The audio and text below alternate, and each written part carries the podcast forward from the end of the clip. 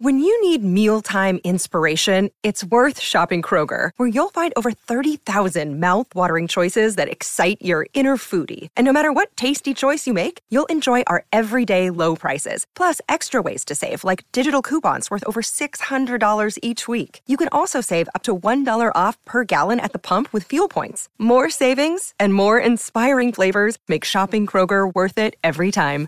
Kroger, fresh for everyone. Fuel restrictions apply.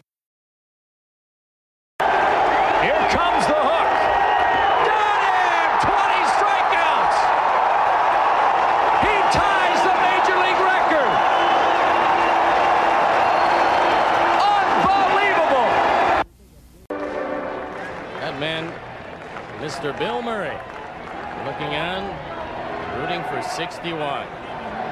The 0 1. Swung on Belton. There it goes. Number 61. Move over Maris.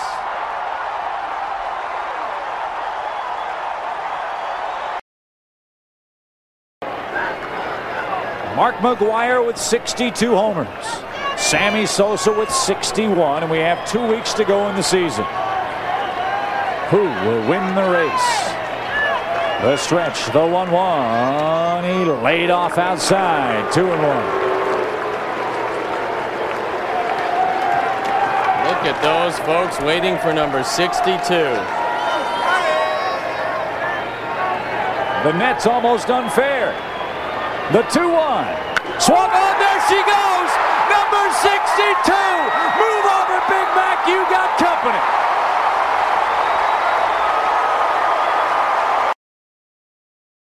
1-0 count, two down. Sosa waiting. Swung on! Deep! Bart McGwire! You got company! 63!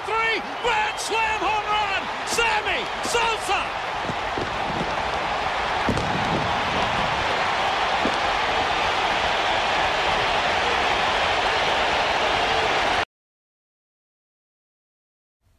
Seven to five Cubs, bottom of the ninth. Two down. The Brewers have the bases loaded and a 2-2 count on the hitter. Here's the pitch. Swung on, fly ball left field. Brant Brown going back. Brant Brown drops the ball. He drops the ball. Three runs will score, and the Brewers have beaten the Cubs.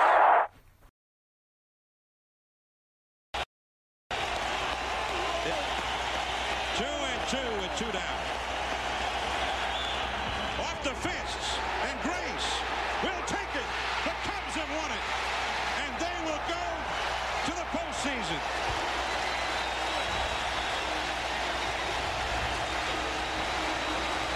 With threats to our nation waiting around every corner, adaptability is more important than ever. When conditions change without notice, quick strategic thinking is crucial. And with obstacles consistently impending, determination is essential in overcoming them. It's this willingness, decisiveness, and resilience that sets Marines apart. With our fighting spirit, we don't just fight battles, we win them. Marines are the constant our nation counts on to fight the unknown. And through adaptable problem solving, we do just that.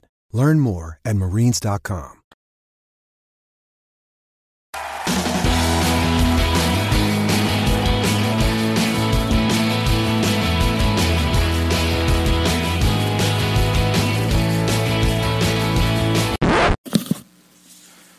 Welcome back to another exciting edition of the Pointless Exercise podcast. It's time to remember this crap.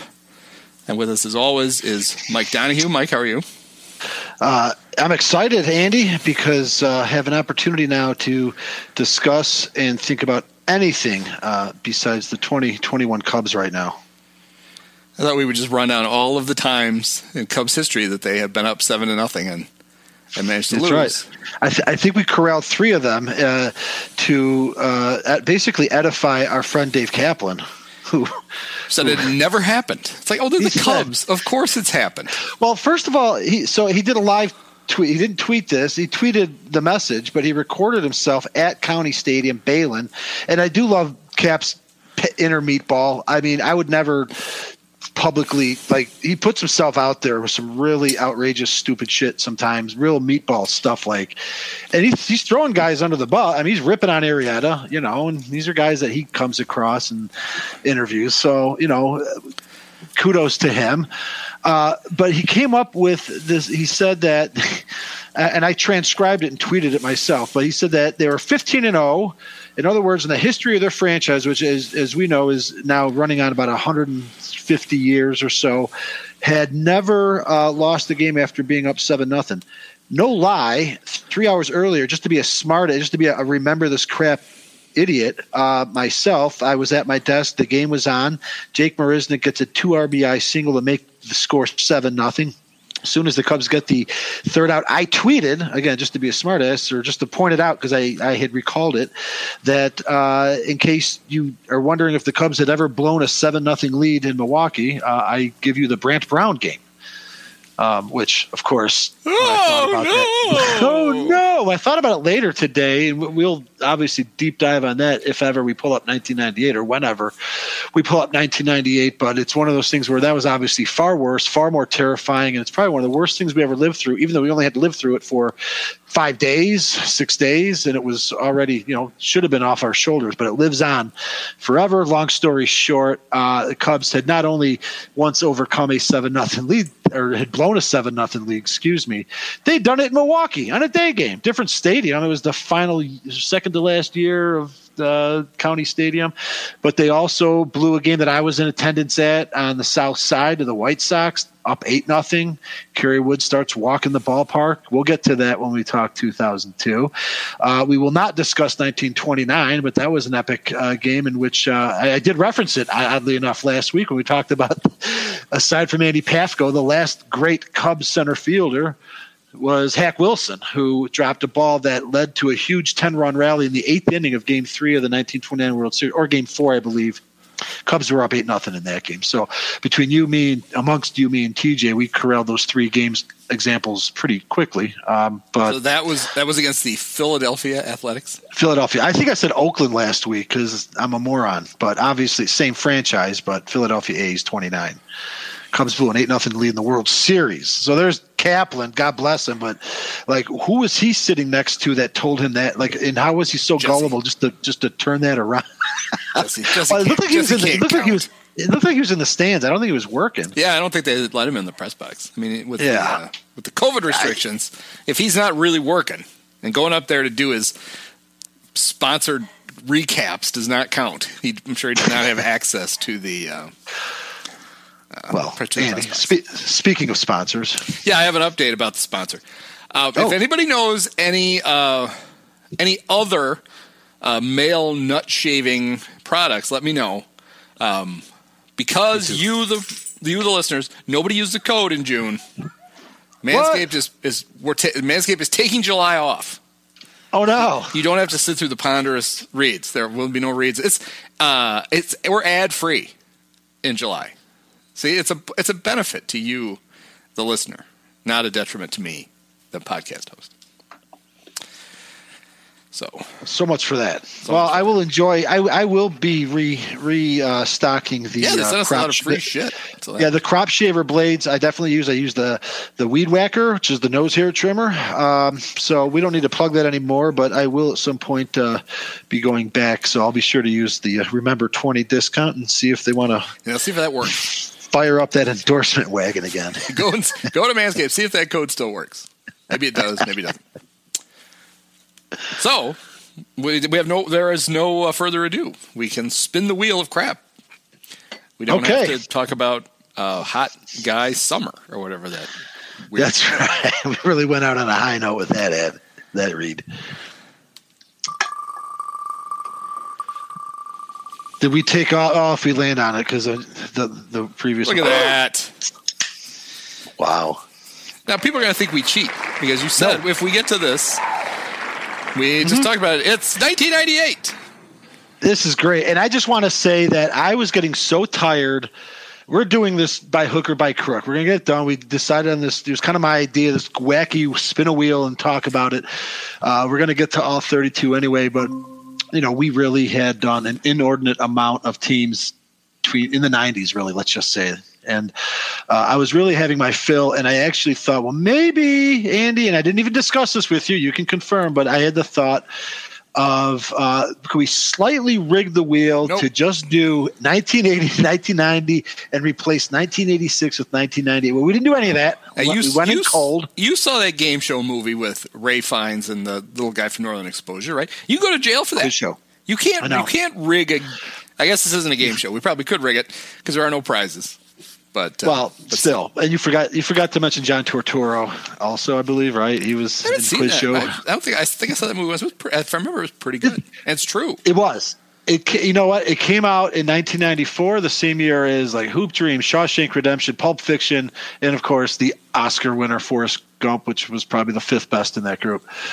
Uh, who? Yeah, quiz show was really good, but that's that. You can save that for a Pusateri podcast. Yeah, I don't think. Do I don't think we're getting. I don't think. I really. Uh, I'm not here for that. Yeah, I don't think so. We're not doing the English Patient. We're not doing quiz show. I don't know what. Else. Is there a Ray Fiennes movie we might do? And honestly, buddy, give it up. Your name is Ralph. it's not pronunci- It's Ralph. L R A L P H. Maybe was he in King Ralph with John Goodman? May have been. King Rafe. Maybe it was a maybe the sequel. Thank you for saying what needed to be said. All right, so you got to give us five quick facts about the 1998. Cubs. First playoff appearance in nine seasons, which uh, I believe would remain the longest drought, uh, second longest, the most recent one, eclipsing it. Uh, the Cubs clinched the. No, fact number two is the Cubs, of course, clinched the that playoff appearance on the in the 163rd game of the season. It was the summer of Sammy and his. Uh, Cub franchise record 66 home runs, but it was also the summer, fact number four, of Kerry Wood, who burst onto the scene as a rookie. And, um, and Sosa was the MVP. Wood was there. Can I come up with a random fact? Um, I, I'm just going to throw out two guys that definitely pitched for the Cubs, and, or one. I, now it's only one. I can't remember the other guy's name. I'm just going to throw out the name. Don Wengert was, Oh, yeah. in fact, a member of the 1998 Cubs Pitched 21 Uh, times.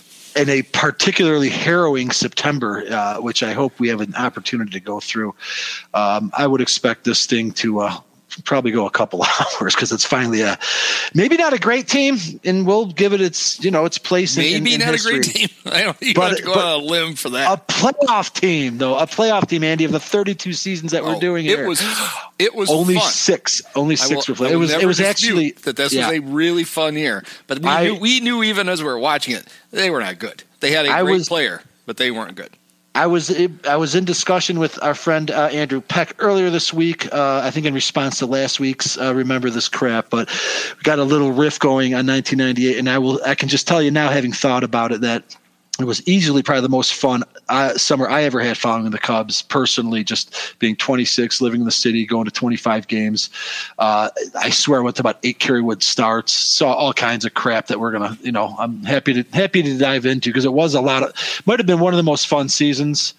Way more fun than other several other playoff teams that, as you said, were probably better, like 08, 07, and 08, and and whatnot. So, and the recent ones. 07.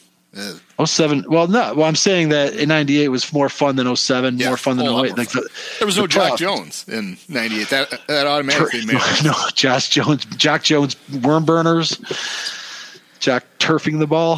So if people No. don't, I don't, we'll, we, I don't want to use all the good Jack material here, but if if you're tired of uh, Jason Heyward hitting ground balls to the second baseman, Jock did the the opposite. He threw ground balls to the second All right, so we're at four. Comparison. Was that four? Or was that all five? I, no, I, Don Wengert was fact five. I got I said basically Wood rookie of the year, Sammy uh, MVP. Uh, Cubs played 163 games and uh, of course made the playoffs for the first. It, it ended a drought, and I, I referenced that last week when we did 2000, how miserable that season was, and how it really felt at that point where it's about as bleak as it ever did because we had actually tasted some success, and and by 2000 we did have 98, and I think 98 was so fun because nine years really it was a long time because uh, when you you know you don't have any for 39 years and you go and then you go five years later it's just i think that it's kind of what made people a little more anxious in the 90s and you know get maybe more excited than we should have but uh, 98 pulled through at the end but well, i don't know if we should I mean, we've done so we did we've done ninety six and ninety seven. So and what we unearthed in ninety six was as bad as they started in ninety seven, they finished every bit as bad in ninety six. yep So it was a very dark time. yep Yeah. to be a Cub fan, and then to have this season come fly, literally just fly out of nowhere and land in your lap. Pretty much because it's on it's on the heels of that '97 season that lost their first 14. That team obviously was a little bit better than that because they didn't lose 100 games. You, you think you'd be on, on target for it. You know, it was Tapani's first year, and he didn't start till July because he was hurt. So he, he had a full season out of him. Had, there was some some optimism. I went to spring training that year with my dad, and got got to see Kerry Wood. So we were excited about Wood coming up. You know, he was the first pick of the MacPhail era '95, and he blazed through the minors. And so, uh, you know, the optimism was real with him uh, heading in. Um, it was also, if we do it chronologically, you know, it was right before spring training when, when uh, poor old Harry Caray uh, slipped and smashed his head on a table in Arizona and uh, and didn't recover. Um, but I mean, that's you know, yeah. Going in though, just just just to just to kind of like you know, in the in the context that you just provided, Andy, uh, you're going to have optimism like you do any season, and you know, usually kind of depends if you get off to a good start. Uh, they had some pieces, I guess. I mean, they brought Henry Rodriguez over. Sosa was coming off a tough year. He'd obviously make history. Uh, they still didn't really have center field. They, they had Lance Johnson actually, who they got, you know, in the much discussed Brian McRae trade that we talked about. And Johnson uh, just wasn't really healthy till the last half, but he was there when it counted. I think the Cubs had a piece together Brant Brown in center for a while.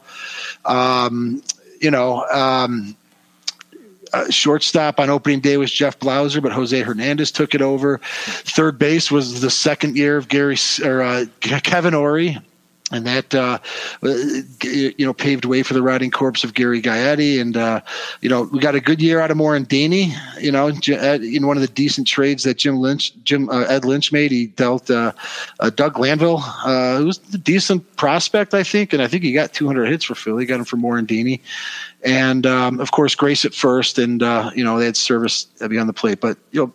Wood started the season in Iowa, and um, but I think they got off to pretty good. I think for the second year in a row, they opened up in Florida and they lost the first game again. Oh, here we go again, and it might have been even a blowout. But then they they took the next two games. I think they went on a kind of a little bit of a hot streak. Um, They maybe went- swept the Expos that weekend. Yeah, they went six in a row after losing the opener.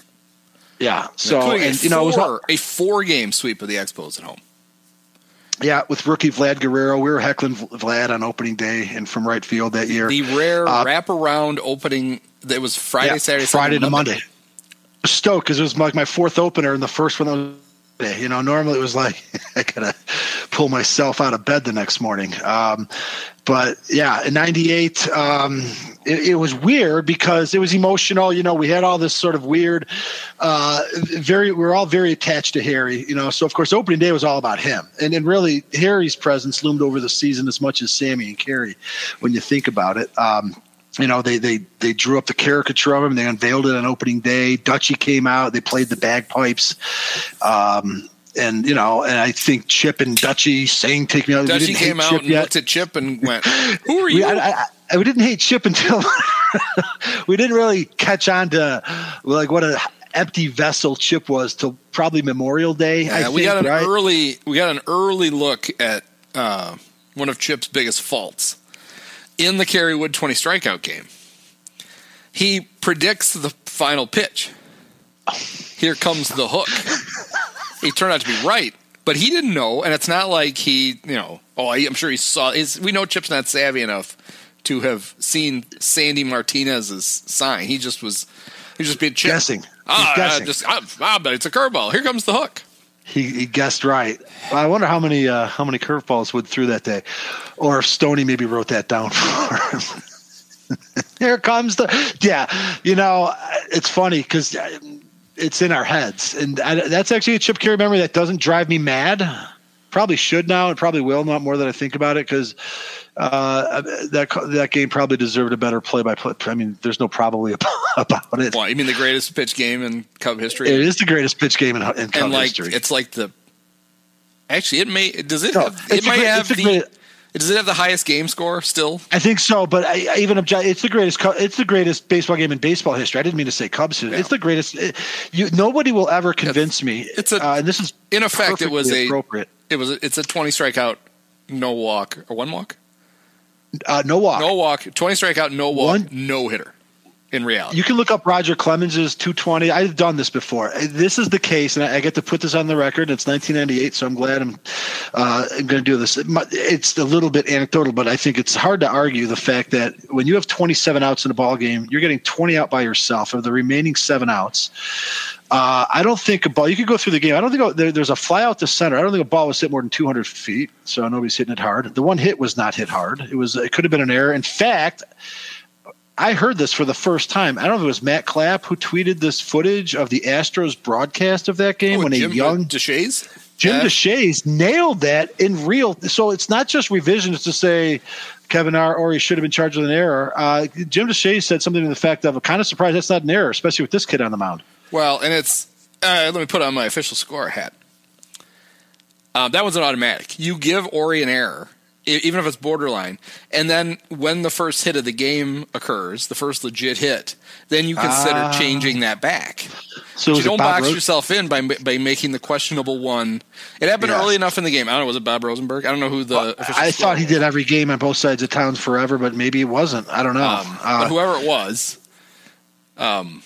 fucked up. probably was so early in the game. They're like, "Oh, it's a hit," and then later But it sat there sweating the rest of the game, like, "Oh shit, I fucked this up." Yep. Like, yes, yes, you did. it doesn't matter in that I think most learned fans know that it's still the greatest game because because that's a mitigating factor that you can take into account. That it was a questionable call and it was not a hard hit ball and it definitely could have been played. Uh, and then the only other base runner, which I like to point out, uh, was a hit hit by That's a right. pitch. And do, do you know who the batter was who got hit? Um, I hope it was the Beige, but I don't think. Well, it was. and it, and it was the Beige who, Oh, aside from being uh, uh, aside from being you Yeah, know Chip got out of the Freeze. Paramore, is the major league leader. And I, and I bring this up. You know, we can rip on him if you want to, but objectively, he's the all-time leader in getting hit by a pitch. So that's in my book. That's kind of something that should be considered. That um, aside from the seven outs, you have a cheap infield hit and a guy that knew how to get it in front of a, a, a pitch. He didn't walk anybody. It is the greatest baseball game ever pitched greatest nine inning game ever pitched. But that's you know it's not his fault. Cubs scratched a couple off of Shane Reynolds that day. Reynolds, by the way, as you might know, got to uh, go arm in arm in the history books with Kerry Wood when he struck out ten Cubs. so the thirty so- strikeouts is the most ever. Yes, it is. And then I want to say Wood in his next start then also got like twelve or fourteen 13. strikeouts Against the Reds. There you go. It was against the Reds. Okay. Um, yeah. The, the so the the most impressive, not the most, but a very impressive part of this is the the Astros were were good. A playoff team. Roger You know, Clemens I mean, had, they had uh, a lineup that had Craig Biggio, pre-operation shutdown, Derek Bell, Jeff Bagwell, Moises Alou, uh, oh, and Dave Clark. Don't forget former Cub Dave Clark. fu- future Cub. So that's a you know, and Maybe it was one. that's pretty impressive. No, uh, and that's another thing that if you want to bring up Roger Clemens, of course, as we all know, struck out 22 separate times, 10 years apart, 86 and 96. I think Wow. 86 was against the Mariners. They sucked. Ninety six, Uh, probably all roided up. Actually, no, that was 96 that probably pre- was. That was pre. He was with the Red Sox again, right? He didn't. He didn't His get on his roids until he went to the Blue Jays. Yeah. His last year in Boston was 96. One was against the Mariners. One was, uh, now I can't remember, Tigers, I think. Uh, but the, he had walks. I mean, they were great games. Uh, They're in the conversation. Um, yeah, and those were two teams that sucked. Astros were good. They went. They ended up winning the playoffs. I mean, partially when they got Randy Johnson, which we'll talk about later. Uh, but they turned on the afterburners. They were a hundred win team. They weren't necessarily a one hundred win team in May or projected to be, but they were a good team. They were they they were already division champions, defending uh, NL East or NL Central champions. They went to the playoffs in '97. So, yeah, good team. Kerry uh, made them look like a bunch of fools. Yeah. Yeah, they were a great team. So uh, Tapani was the opening day starter. In Florida. He got rocked, didn't he? He got rocked a lot, despite the fact that he. Do you know? Do you remember how many games he won? 19, I believe. Nineteen. He was nineteen and nine with a four eighty five ERA. Try winning nineteen games by giving up two hundred and forty four hits in two hundred nineteen innings. Well, yeah, I guess that offense. Uh, He struck out one hundred and thirty six guys in two hundred nineteen innings. wow. But he, but he won. he somehow threw, did. uh, you know, it's it's not a it's not a team you think about being great offensively aside from Sosa or defensively. Um, so that's that's an interesting thing. The Cubs I know threw know- the Cubs threw five shutouts that year. Of the of the regular starting five, which would have been five complete game shutouts? yes, No. complete game shutouts as opposed they could uh, six complete games and five shutouts. Individual. Okay. So every one of the starting pitchers threw a complete game. One of them did not throw a shutout. Was it Oh. um, Mark Clark, Steve Trachsel, Kevin Tapani, or Jeremy Gonzalez? Well, you've already given me Tapani. Uh, no, I was at Gonzalez's shutout. It was on a Sunday against uh, the Dodgers the day after Kerry Wood's major league debut. I want to say, I was at both Kerry Wood's debut and Gonzalez's uh, the next day, which would have been early May. Uh, I, um, anyway, I'll answer the question because I, I feel like I have the urge to go through every Kerry Wood star because I was at like half of them. I'm going to go with Mark Clark over Trachsel. Steve Trachsel was the only one of the starters who did not throw a Yeah. shutout. That's why it kind of jumped out at me. It's like, oh, Clarky threw a shot. it was an He- even he- numbered year, so Trachsel was good. He was 15 and 8. He was. Yep. Yep. Yeah, You're right. 94, 96, 98. Yep. Wood was the And then- only one of the starters whose ERA was better than 4.46. Wow. Tapani Okay. 485, Clark 484, Trachsel 446, and Jeremy Gonzalez 532. I wonder what's the uh, ERA? Is there like an ERA plus? Because you got to remember too. Now this is really when the whole steroid thing was becoming more and more obvious, right? Yeah, the, uh, one of the guys 90 was good. Kerry Wood 129. The others, Tapani, Clark, both 90. Trachsel 98 and Jeremy 82. So they were So all they were still below average. They were all below league average Or except for below league Wood. average. Okay. Yeah, Kerry's numbers are a little ridiculous. 166 innings, only gave up 117 hits, struck out 233 guys in 166 innings. Would you uh, would you happen to recall where you were uh, for his major league debut, or do you happen to know where it was? It was in Montreal. yes, and you might know you might remember where you were Was it because Sunday? it was a Was Easter it Sunday. Easter? Yes, yes. I was at my uh, brother-in-law's house, who uh, too cheap to have cable at the time, and uh, messing with the rabbit ears, just cursing under my breath. I believe he struck out future Cub Mark Grudzelanek uh, to start, and uh, I think Mark O'Meara won the Masters that day. Jack Nicklaus actually kind of rallied. Uh, I recall watching all that through the grainy TV, and then he made his major league debut that Saturday, and I and I got and I had my tickets then, and he faced off against Hideo Nomo. What the thing I probably remember more than anything is that uh, he hit a triple off of Nomo, sliding into third base. The Cubs kind of rolled, but I, I believe he struck out Piazza the first time he faced Piazza, and then uh, he got lit up against the Dodgers on a Friday night when uh, when the Bulls were being taken to overtime by the New Jersey Nets uh, during their three-peat. Uh, Piazza had a grand slam off him, really struggled. But the next start at Wrigley uh, was a Cardinals game. I went with Oleg, and it was a Thursday night. It was one of those funny things where um, yeah, there was a rain delay, and the game didn't start till nine. And so we're in the park already. We're drinking, and we had seats kind of near home plate, you know, behind uh, you know behind the uh, you know in the terrace reserve. And as soon as the game starts, I'm trying to get a beer, and I look around. I'm like, where the hell are the beer vendors? And they're like, oh shit, the game started at nine o'clock. They- no more beer sales. They cut him off nine oh five. But I remember in that game he struck out McGwire two his first two times though. So I, I just remember like I, I was fortunate. I got to see him a lot of times that summer. But uh, but that start that start against the uh, the the Cardinals and he won that one too. So I got to see him go. Uh, but the start the next start was that Houston game. Okay, so it turns out I was wrong. His the 13 strikeout follow up to the 20 strikeout game was against the Diamondbacks. I was going to guess that. You know why? The, I, then the next game he struck out eight more against the Reds. So I somehow Well, skipped one.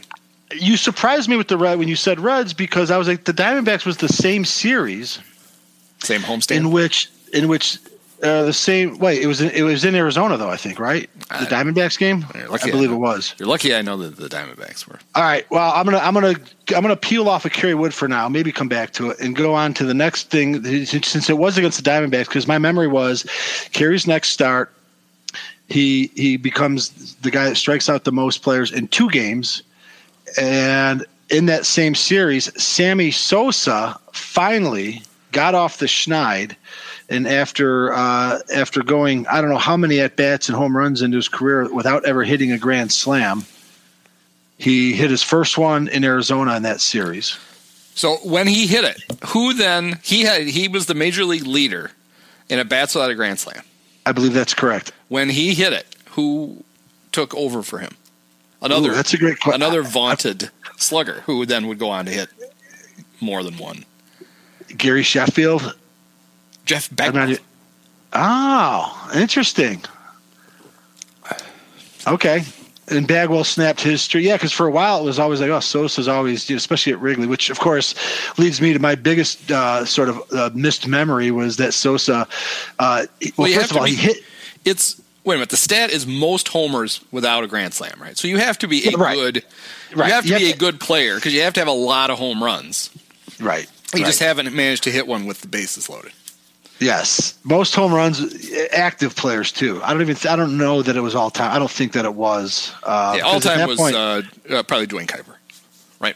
no, I mean, he hit a home. no, no. He's but not the active leader with one. but not the most home. runs Everybody without hit one him. but Kuiper, And they- and so he leads. Hit, uh, and don't forget, Mick Kelleher never hit one though. So where does he? Uh, where does Mick fit? You know, fit in? And he. Well, you got to hit one to qualify. Oh, okay. But so I thought it was the most home runs without. No. I think it's right. Sammy's um, Sammy. He had the most home runs of any active player without a grand slam, and then he finally Yes. he hit one, and that game must have been on fucking Cubs net. Do you remember the or on the U? Because I I remember remember, I listened to it Okay.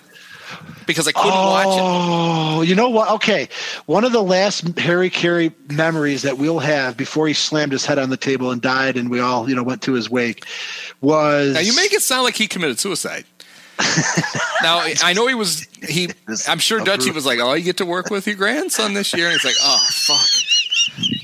I don't think I, I don't think he like I mean, literally I- just hit his head on the table to right. end it all. like I know I'm not able to drink myself to death. It's wouldn't have gonna have. him, but I I'm going to have to take a more crucial or more, yeah, more uh, uh, violent uh, route. But in the off season, I remember this, and a guy like T.J. Brown, I'm sure, can back me up. But from 1997 to 1998, WGN had made the decision. They were in the throes of the WB network, and they uh, were were blocking off weeknights. Yeah, you gotta- to put on some of their program. You got to show Dawson's Creek. Well, the, but the show in which Harry Caray glommed onto was Buffy the Vampire Slayer because Harry was quoted. You could probably find this something like, "Well, I know she's better looking than me, but I don't understand how the people can't see the Cubs play." So, I mean, and they had, they'd kind of been prepping for that. I think when they had rolled out CLTV for those of us in the only in the Chicago area in 1993, which is a Tribune owned cable station. Cubs games they would replay Cubs games at nights, and then uh, so it would occasionally have games on them. But as as WGN became more of a sort of a quasi national broadcast network, uh, the Cubs were a little bit victimized, and Harry was very outraged by that. And uh, and took to uh, complaining about it, and that was really, honestly, the uh, the last that we really would have heard of Harry because it was in the off season. But that was the upshot of it is it, is your, it, it corresponds with your memory andy that all so for the first time really in your life this is pre-cable this is long before the whole csn chicago fox news whatever you want to call it comcast. Every game was on gn if it wasn't on Yeah. national tv or you know once in a while you might have a blackout you know somehow but Just like how Uh, now they're all on everybody's favorite, the Marquee Network. like You can just lock that. You can burn that thing right into your TV because there's no reason to watch anything but Marquee three, 365 days a year. By the way, the Pointless Exercise podcast brought to you by the Marquee Sports Network. crane kenney with his Crane and I, his, Crane and I worked out. A, yeah, Crane came and was like, ah, in his, in his hat "Is there any way we can work out a sponsorship with you?" And I'm like, "You know what, Crane, go fuck yourself." Can you guys go nice But then I went, "You know me?" what? Fine." Yeah, I can't find reference, by the way, to Harry the or Sarah So- Michelle Gellar or, or what, but Harry had some comical and probably problematic, I'm guessing, by today's standards, uh, comments that were published. Uh, but unfortunately, we did not. Uh, Harry did not uh, live to uh, see this new hybrid TV programming, and like you say, uh, and probably because of uh, the opportunity to work with his grandson. So you're right. So Sammy had had hit 247 home runs it's a lot. without a grand slam. It's probably close to all time. I bet. Because you know, by 1998, there It weren't is really. It's, it's the record, and Bagwell is number two. So Bagwell didn't pass him, but became the leader when Sosa finally homered. Yeah, it, Which- Bagwell got to 217. Also, It was in the close. Top, also in the top five, Glenn Davis Oh wow! and two former White Sox. Two former White Sox. Yep. Is Harold one of them? Harold is not one. Harold must actually. Harold he was lousy with grand slams. Hit him all the time. Carlton Fisk, Three, four a week. Ron Kittle. Ron Kittle, 176. And then a uh, former, uh, he played for a lot of teams, played for the Braves, he was an outfielder. Uh, one of my dad's favorite signs of all time got unfurled in the Oh, in the Claudell- Park. Yes, Claudell, Claudell Washington. Washington. Yes. Um, fan unfurled. Claudell was a notoriously inattentive defender and unfurled a sign that said Washington. Claudell Washington slept here. I'm gonna that, I'm gonna go with your dad's memory there. I also remember Harry or Jimmy Piersall uh, either talking about that sign or saying they should bring a sign saying that. Well, so. Jimmy said they should have brought one. Somebody would have brought one. So either way, I'm, I'm Maybe sure what- sign existed. yes, he requested it, and it became yeah, a thing. we have you. You and I, of course, remember Claudio. I vaguely remember him as a White Sox, but obviously he was sort of like the uh, the guy in the Braves that you know whenever they came through the town in the early '80s. I believe Claudio is the guy who hit the ball that Ferris Bueller caught. By the way, hmm. I might be wrong, but you can go back and look at the film, kids. okay, so Sammy hits a grand slam. How long did it take Sammy? How many games did Sammy take before he hit his second one? Screw games. How many hours? 22, 23? Hit one the very next day. And then he hit a third one in September of that year in a big series in San Diego, and the Cubs took three or four from the eventual World Series entry. The Cubs actually funny to think they would take three or four from the Padres when they, you know, otherwise crap the tub. But he had his third, so he got three that season. And he ended up having a healthy amount of grand slams. And then, of course, it led me down some sort of a weird uh, black repressed memory or just refusal to admit reality where uh, I would have sworn at one point he'd never hit a homer at Wrigley, but actually his final uh, grand slam, one of his one of his final home runs, actually, he really saved the drama for the end. He finally hit a home run uh, at Wrigley Field. So uh, what Grand slam. Many grand slam or grand slam, I mean, uh, uh, grand slam. However many grand slams Sammy hit uh, between that night in May and Kerry Wood's subsequent start to his 20 strikeout game and the end of his career, which is like, I want to say it was about 10 or 11. So Uh, that he- that series late in the year against the Padres. Sammy's home run was not the most famous home run from that series.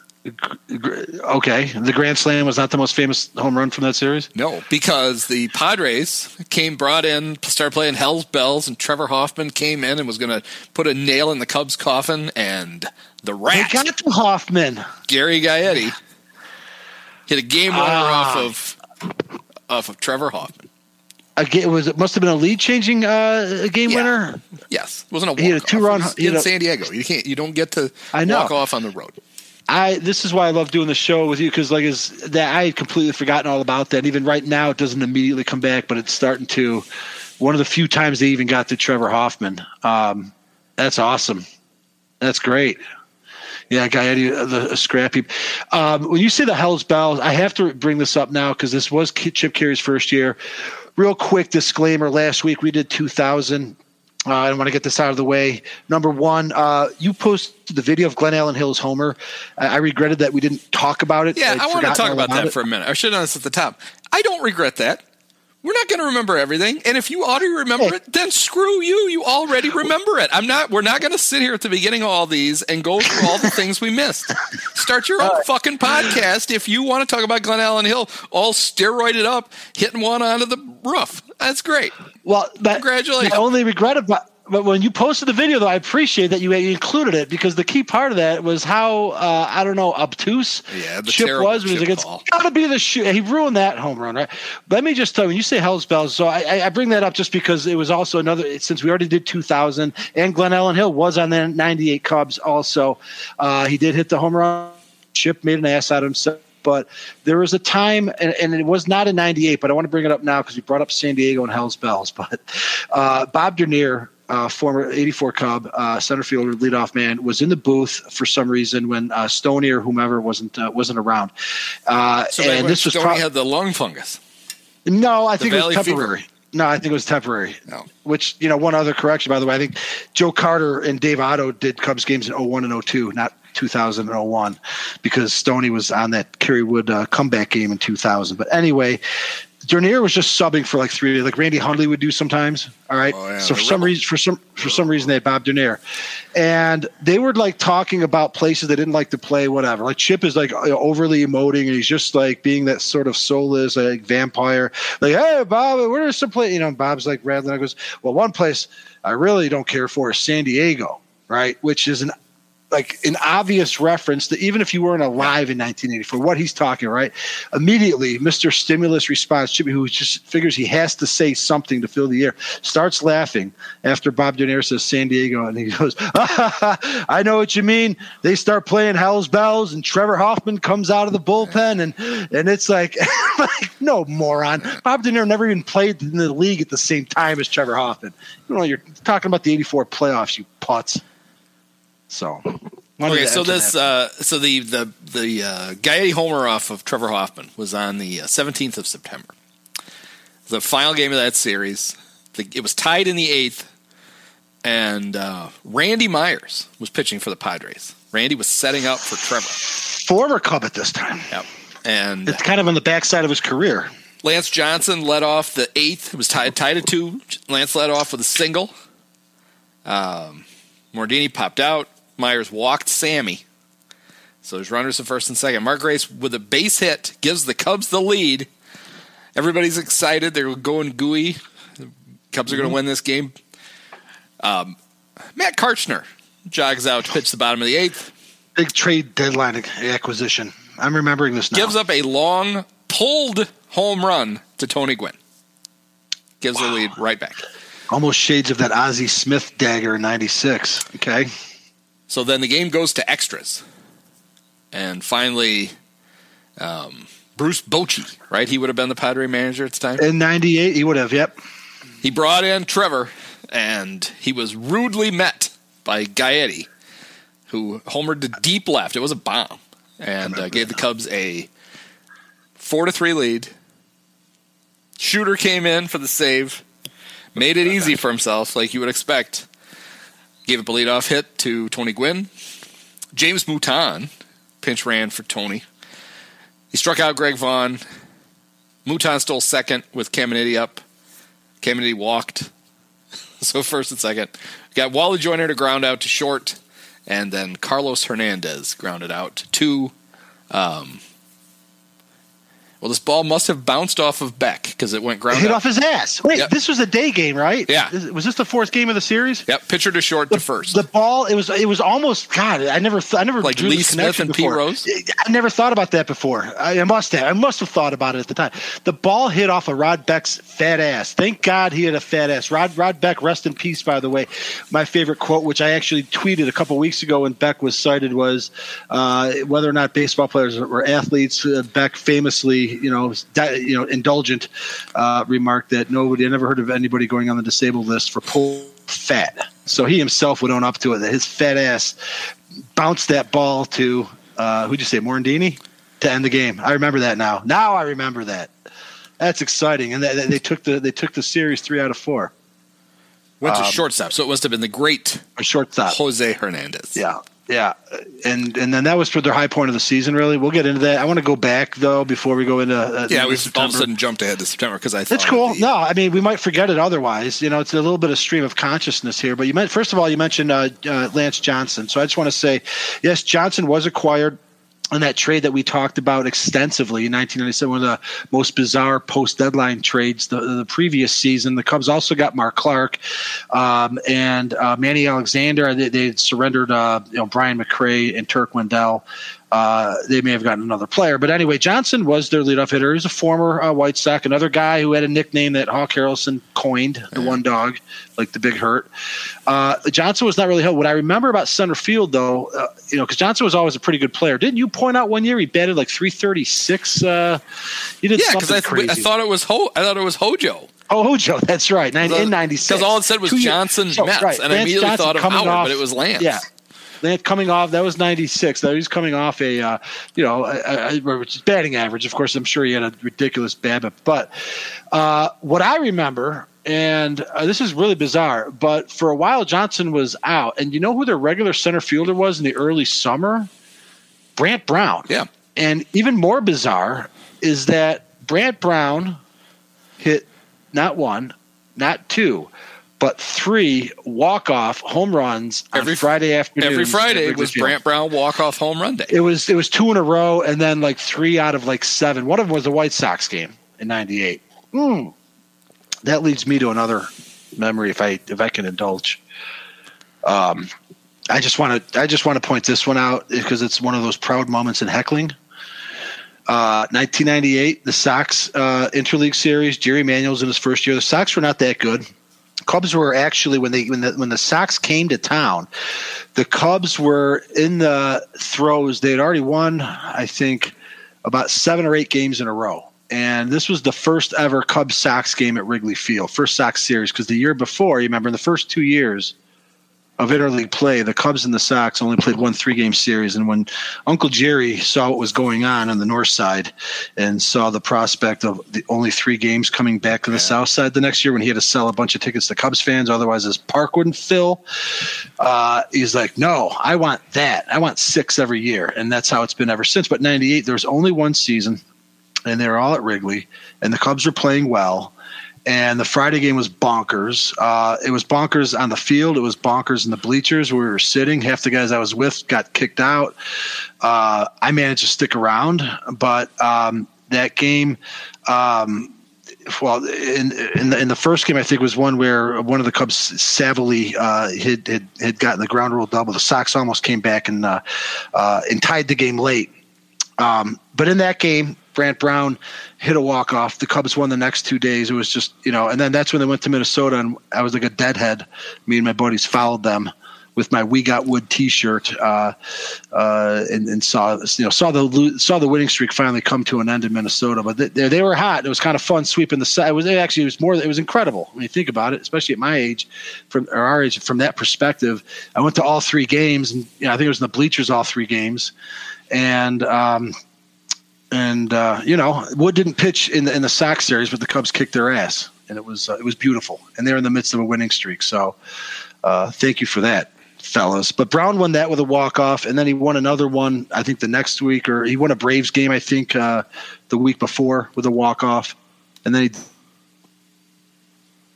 But the Sox series was uh, that that that there were so many, you know, like I said, so many fun moments for a team that's uh, you know otherwise not really that uh, you know that historic, but locally they were local heroes. Let me tell you.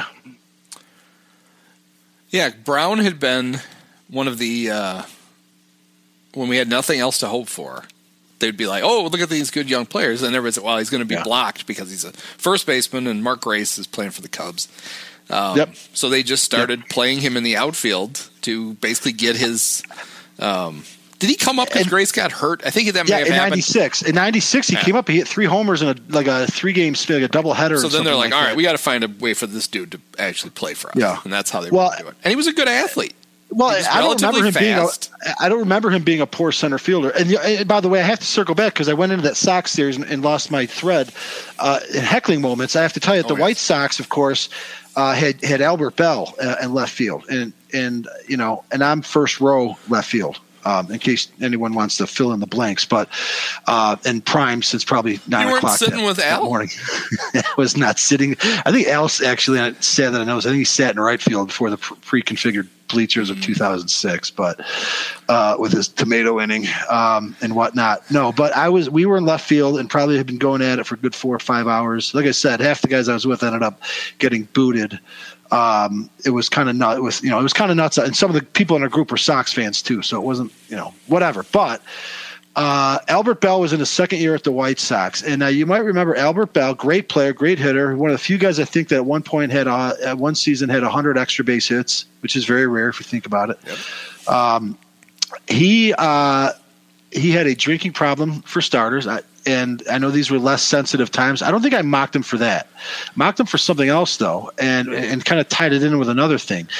When he was drinking, and when he came up, he went by the name Joey. He was Joey Belle. You might remember Belle. that, right? I remember 'cause I, Uh, have, I have a friend named Joe Bell, and he uh, jokingly wanted us to call him Albert. And so Joey, uh, I think, in order to kind of help his recovery, God bless him, uh, and maybe not associate himself with it, went to his birth name of Albert. He wanted to be known as Albert Belle. Also, around the time the Indians had gone to the World Series, they went in '95. Uh, they also went '97, but Albert was gone. He was he wasn't on the '97 team, so it was around '95, '96. I think it was af- in '95 after that World Series that Albert lived in Ohio, you know, Cleveland suburb, and apparently uh, some rep some rapscallions caused a little bit of trouble around his house. It was Halloween, right? Halloween. That's right. Right. There's the content. They're trick or treating and I don't know, caused some sort of trouble that compelled Albert to sort of jump in his car and I don't know, try to run him over yeah, or something. Or like he thought so. it to, to. All right, I'm going to defend Albert here. He thought they were Fernando Vina. and they were just standing between first and second base, and he had to just nudge them out yes. of the way into shallow right field so it's not every day where you have where you have such a tailor-made heckle where you don't really have to think about being too clever. I've always prided myself in a well-constructed. It's not you suck like that's unimaginative. You try to, you know, if you don't know anything about some kid, you find out where their AAA affiliate is. You're going back to Albuquerque, Ashley, or whatever. You know, you just you're mixing it up. Albert Belle, though, was served on a platter. This is what it was pretty much the whole game. Hey, Joey, trick or treat, Joey. For half. And the funny thing was, Henry Rodriguez, his first year as a Cub. Yeah, we got some I'm going to give Al- I'm, I'm going to give Albert Belle some credit here in this game. Yeah, I'm pretty sure homered. Oh, I'm going to look it up. He did something that merited the O. Henry bars because people would throw O. Henry bars onto the field. I think it was actually a tradition that began in Montreal the year before that uh, Wrigley Field fans co-opted. Well, no, those were different. Those were O. Henry bars. There's an I at the end. um, was completely different, but very unique and so it's kind of a coincidence that I'm heckling Joey for about trick or treat, and I'm calling him Joey. Uh, eh, but uh, H Rod went yard and the and the O Henry bars came raining down, and to his credit, I got to give Albert credit here. He picked one up, just started eating it while he was playing left field. So good for him. And you know, I mean, I'm just some 26 year old asshole that's been drinking since the morning that's giving him shit, but um, thanks, uh, thanks, Albert, for you, giving me a memory uh, of a lifetime. You yell. That's the first time he'd ever been heckled so he, right. I really, it was amazing. Great. And I'm sure, yeah, I'm sure I was proud of myself, but I'm sure it was very tame compared to some of the heckles that Joey would get in some other places. But so now the know. game I went to as a kid, where, where I got, where I got the Tim Teufel uh, ball. Uh, oh yeah. The Cubs ended up coming back. The Cubs were losing. The Cubs ended up winning that game, and in no small part to the fact that Darryl Strawberry completely misplayed a fly ball. Oh yeah. And I, as a kid, got the Darryl chant started, and I was very nice. proud of myself because I started doing it, and then my buddy started doing it, and then like, people are like, "Oh yes!" And this was again, we weren't the first ones to do it, but um, no, it took Began over. Dad was very yeah. proud. Yeah, yeah, yeah. No, great moments in uh, in fan heckling, but that, um, that that's what I wanted to reference there uh, with uh, with that Cubs Sox series. But yeah, I mean the Cubs are hot there, and. Um, you know, the, at that point, you know, again, picture the, the the mood of the fan base, right? It's been nine years. You know, we're getting a little bit desperate again. We got excited over a '92 team that was two games under 500 in late July. It's like this actually feels like this. You know, I mean, and it was early June, so so that was when Sosa started hitting bombs. Right, he hit 20 that month, and would uh, he hit 20, still a major league record. One that Kyle Schwarber did he hit four tonight? No, but is he that close? Because uh, Schwarber didn't hit his first till June 12th, I read. He ended up 16, I think, right? Yeah, I think the record, too, had been eight. Sammy smashed the record. It had been like 18. Like he did one better than, or 17 or 18. I think he did one or two better um, than he needed to. Yeah, it was. Um, I think Ivan DeJesus had the old record of 18. Yeah. Yeah, probably. I think it's it. Right. Remember that. Remember that June of 77. We'll call for it. I think that's right. Let's get him so here's okay. So that White Sox series, when the Cubs swept, you know how many games in a row that made when they swept? They I'm going to say they would win one or, more. Yeah, I'm going to say eight or nine. I think they had a 10 game winning streak that ended Minnesota. Yeah, it was 10 games. So yeah, that was that was seven, eight, and nine of that streak. Hmm. Uh, they went from four games behind the Astros. They tied it with that first win against the White Sox and then the Astros didn't lose. they were just stayed yeah. because I'm sure we were all excited to watch them raise the flag, you know, put the Cub flag in first. The Astros like, no, fuck that. Right, we're not letting which, you do that. which which probably hadn't been done in June since. Yeah, here's uh, how tough it was. So they lost. They won the first game in Minnesota and then lost the next two. They were two games out. Yeah. That's how quick. The Cub fans think they got whiplash this week. Uh, what's happening then? Yeah. So you were talking about how the high water mark was in that game in San Diego, and it was. They were 20 games over 500. Do you know how many games out of first place they were? no. 10. Well, and that gives us a perfect segue. 87 and 67, and they're 10 games out.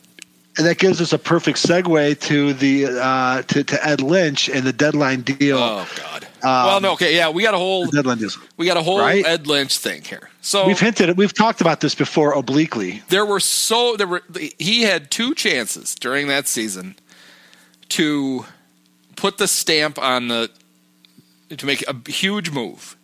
The first one was out of nowhere, the Marlins traded for Mike Piazza. They were trying In to ditch summer. salary, and it was right before Memorial Day, and they made the trade and they coughed up uh, Gary Sheffield and Bobby Bonilla, right, just to get rid of their money. They sent them Yeah. off to For for and like they took days. Piazza with. They had no intention. They literally wanted to trade Although Piazza Piazza, before. Piazza did play for like five games with the Marlins, right? Piazza played he one- did play played one game. Just oh, just one. They literally wanted to trade him before the first of the month, so they didn't have to pay him.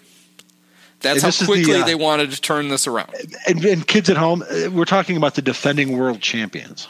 So there were all these rumors about the the Cubs. The Cubs had this huge hole. Well, Servais was their catcher. They had this huge hole at catcher forever, and this was a chance. Well, really, the hole was Not in their the hole was in their lineup.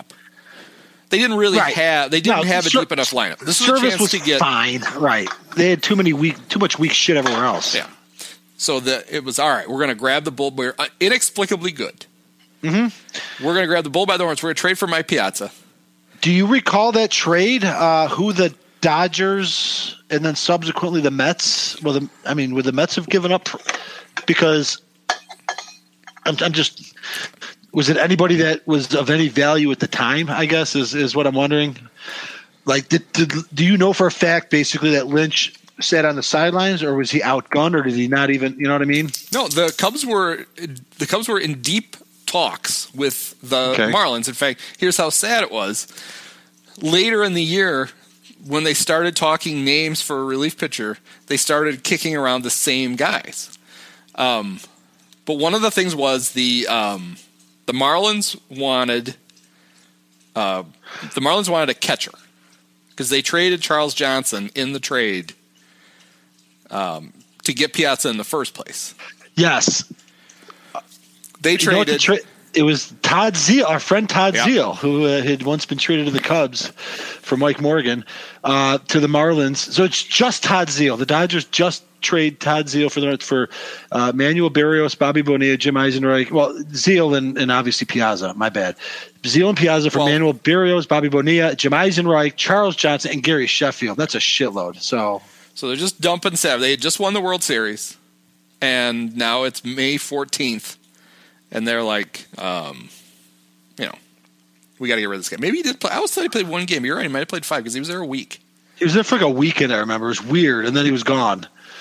But they got, I mean, in fairness to Ed Lynch, which I'm not inclined to do, I mean, the, the, the So the Cubs, Well- the Cub trade, the, the so the trade then that got, um, they got the the Mets swooped in kind of out of nowhere because they had Oh, Todd right. Hundley, but Todd Hundley had gotten hurt. that's where the Cubs. I'm sorry, you're right. That's the Cubs should. The, the Cubs are primed to step in when Piazza was in this way station. Is Right. what you're saying. And so the names that were kicked around were great prospects, like well, Brant Brown's name was in it, and I'm sure we would have been like, "Oh my God, we can't get rid of Brant Brown." he just hit walk offs every Yes. week. Do you remember Pat Cline? I That do. was the He catcher. that he was, the guy that was going to get it. He was carrying and with the, caddy. And the Marlins kept insisting that they had to get a catcher because they needed a catcher because they had gotten rid of Charles Johnson. And then there were, um, like, you, this won't also shock you. Todd Noel, his name was in the trade. So was Jon Who Garland. was a first round draft pick, also a first round draft pick. Yes. So those were the names in it, and at, and out of nowhere, the Mets swooped in with a trade that did not have a catcher in it. It was Preston Wilson, Mookie's nephew, right? Yep, good player. Pitcher Ed Yarnall, who the Marlins thought was going to be, you know, something great, and then Geoff uh, Bernhard Goetz's son Geoff. Um, and so that was over, and all of a sudden Piazza was a Met, and the the the real panic about that was the Mets look like a prime. Uh, we're going to be a wild card contender. Yeah. So not only were the Cubs, not only did the Cubs not get Piazza, but now one of the teams they were going to have to, you know, because at the time it's like, well, we could still win the division, but I think we all knew the Astros were really good. Um, Not only that, but now the Mets are better.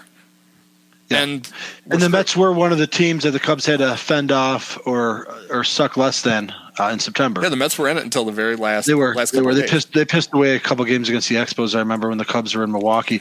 So the Piazza trade was in May. And that was the other Um, thing. You were going to get him for the whole season, basically. It was amazing. Yes. You're going to get this. You're going to get this trade deadline trade two months or two and a half months early. Okay, so then you whiff on that, but then uh, Randy Johnson all of a sudden becomes available because the Mariners are in the midst of uh, making sure they never have all their Hall of Famers in their prime at the same time. Savvy strategy. Where Lou Piniella's up there going, what the, what the hell's going on around here? We got Jamie Moyer now. What do you mean, Lou? He's turned it around. He's having a renaissance. What I remember about the Randy Johnson one was I remember feeling like the Cubs just literally didn't have enough to offer. Maybe. that just Well, wasn't going to yeah. happen. But we wanted it because it was, you know, it's like oh my god, And Randy was- Johnson and Kerry Wood on the same staff. Uh huh. Hundred percent, and that was more memorable. That was seems like a more memorable way. Like I, I, don't have as much recall of the Piazza deal as Jo- Johnson was the one that they needed, right? Because we already talked about. Yeah, you the know, pitching was not good. after Wood. And uh, and then the thing about it is not only did they not get him, and you mentioned it with the Mets, but this was even more uh, more pronounced, is that he went to their division rival, who were probably a game or two up at the time. I'm not sure, but uh, the, it, like it went textbook after that deal. Johnson just fucking went off. Well, it's, you know, which he did for most of his career. It's why he's one of the greatest pitchers we ever saw. Um, and he was going to be a free agent the Astros knew that there, it was a one and done. You know, he went to Arizona after that season, but you know, and they didn't. It didn't work for them in that they didn't go to the World Series, but it certainly worked for them after that chase. He couldn't have done any more for them, for Christ's sake. Yeah, so he gets traded for a player to be named later, which ended up being John Halama, Jesus, but but Freddie Garcia and Okay, Carlos, yeah. and Carlos Guillen. It was a really Yeah. good trade. the, this, the the Mariners, Mariners. got something. Yeah, it set them up If- when they got Ichiro and they lost A Rod. Yeah, They had to. It was July 31st. They knew Randy was leaving, and they had to get something for him, and they did. They got Freddie won. I don't know. 180 games for them, something like that. But he wasn't Randy Johnson. But they weren't going to have Randy Johnson. So yeah, yeah. yeah. So Randy so- goes. I don't know if this. I don't know if this really worked out for the Astros or not. He he made 11 starts. He only won 10 of them. He lost one. And his ERA. Uh, 1.28. Yeah, In 84 innings, he gave up 57 hits. He struck out 116 guys in 84 innings yeah. and walked 26. His Yeah. ERA plus. Now we talked about that. How the Cubs Wood led the starters with 129. One, Nobody two, else was over yeah. 100. Randy's ERA plus for just the Houston just portion. for the Houston portion of it was 322. So if league average is 100, Wow. Yeah, I I went to a game where he pitched against. I think he, he may have pitched against Wood. No, I don't. That he didn't because I, I rarely saw Wood lose. But I did go to a game, and it was just dreadful. Uh, even though the Cubs are good, it was a real damper in an otherwise great season, and he just continued to shove it up their hiney. Uh, and then what I think what made it frustrating then too was that what the Cubs needed was him or a great starter. yeah. And I always kind of had this impression that, like, coming up short, Ed Lynch just panicked. Well, well, I gotta, I gotta trade somebody for something. And then he turned around after the Cubs failed to get Randy Johnson, and he still gave up. Now, Todd Noel proved to be nothing. Jon Garland did not have like a great career, although he did contribute he to a been- World Series championship, Yeah, and he would have been the Cubs' second or third best starter for Yeah, the he- next like eight years. which is could have been good they enough. basically gave him away. Right, and and so it's not even that they gave up really any prospects that were regrettable. It was just like why even do it? Because all they got out of that was Matt Karchner, who, uh, as you already pointed out, came in to blow a lead, and and Felix Heredia, who always seemed to just, you know, uh, make you a- angsty, and The run fairy. The run fairy. He just came in and sprinkled runs for the other team. It was nice. All right. They used to get so excited, like when you'd hear the the the uh, P, the uh, the soundtrack from the Sting, uh, the Entertainer, when the ice cream man would come through your neighborhood. They would say, "There he is, Mom, give me some money for the run There was fairy." literally a fight at the bat rack every time Felix warmed up. so and it's yeah. they- so not only, but there's so, there's so many weird things about the trades. So you're right. They find out like mid morning that Rand, they're not getting Randy, and uh, they didn't really have a decent shot. I don't know if they could even who could they have given that was the equivalent of Freddie Garcia. They didn't have you already mentioned. Kerry Wood? mentioned Pat Cline. Going to trade Right. Kerry Wood to get Randy Johnson. Kerry was probably on the DL by then, was he? No, it was probably No, uh, no, yeah, he didn't go on the DL from his first start until they shut him down. Yeah, yeah. No, he he made every start. Uh, the future rights to Mark Prior. That's what they could have given up. Yeah, Like we're going to get in a couple of years, we're going to draft Mark Prior. You can have it. Um, yeah. So then, yeah, you're right. So then Lynch is like, "Shit, I got to do something." And if we can't fix our rotation, we're just gonna we're gonna just have a super bullpen. That's what we're gonna do. We're gonna we're gonna get the nasty boys of 1998, and we're gonna get uh, Mark Karchner and Matt Carson. Matt Karchner. See, I don't even. We should have got Mark. That would have been Whatever. Matt Karchner Mark. and Felix Heredia, and Andy MacPhail was pissed. He was. literally said even in fact i believe you can dig up a quote like during that season where he says i feel i felt like we sh- we shouldn't have made those trades. You were his Wow. boss. You could say no. But he's like no no he's the gm he's in charge. We're going to let him make the call. I didn't agree Well- with it but he went ahead and did it. It's like Pro- terrible trades and then the pitchers were terrible They probably couldn't make another hire. They probably couldn't afford it on the pay. They probably didn't have that flexibility. Just had to live with it. well no you just say no don't make the trade we'll go with what we got because karchner pitched in 29 games for the Cubs, so a lot the rest of the way. ERA 5.14. the Run Fairy pitched in where is Felix? He pitched in 30 games, ERA 4.08. So you didn't even get Yeah. you didn't Yeah. you got mediocrity Well, and less in so- those two trades.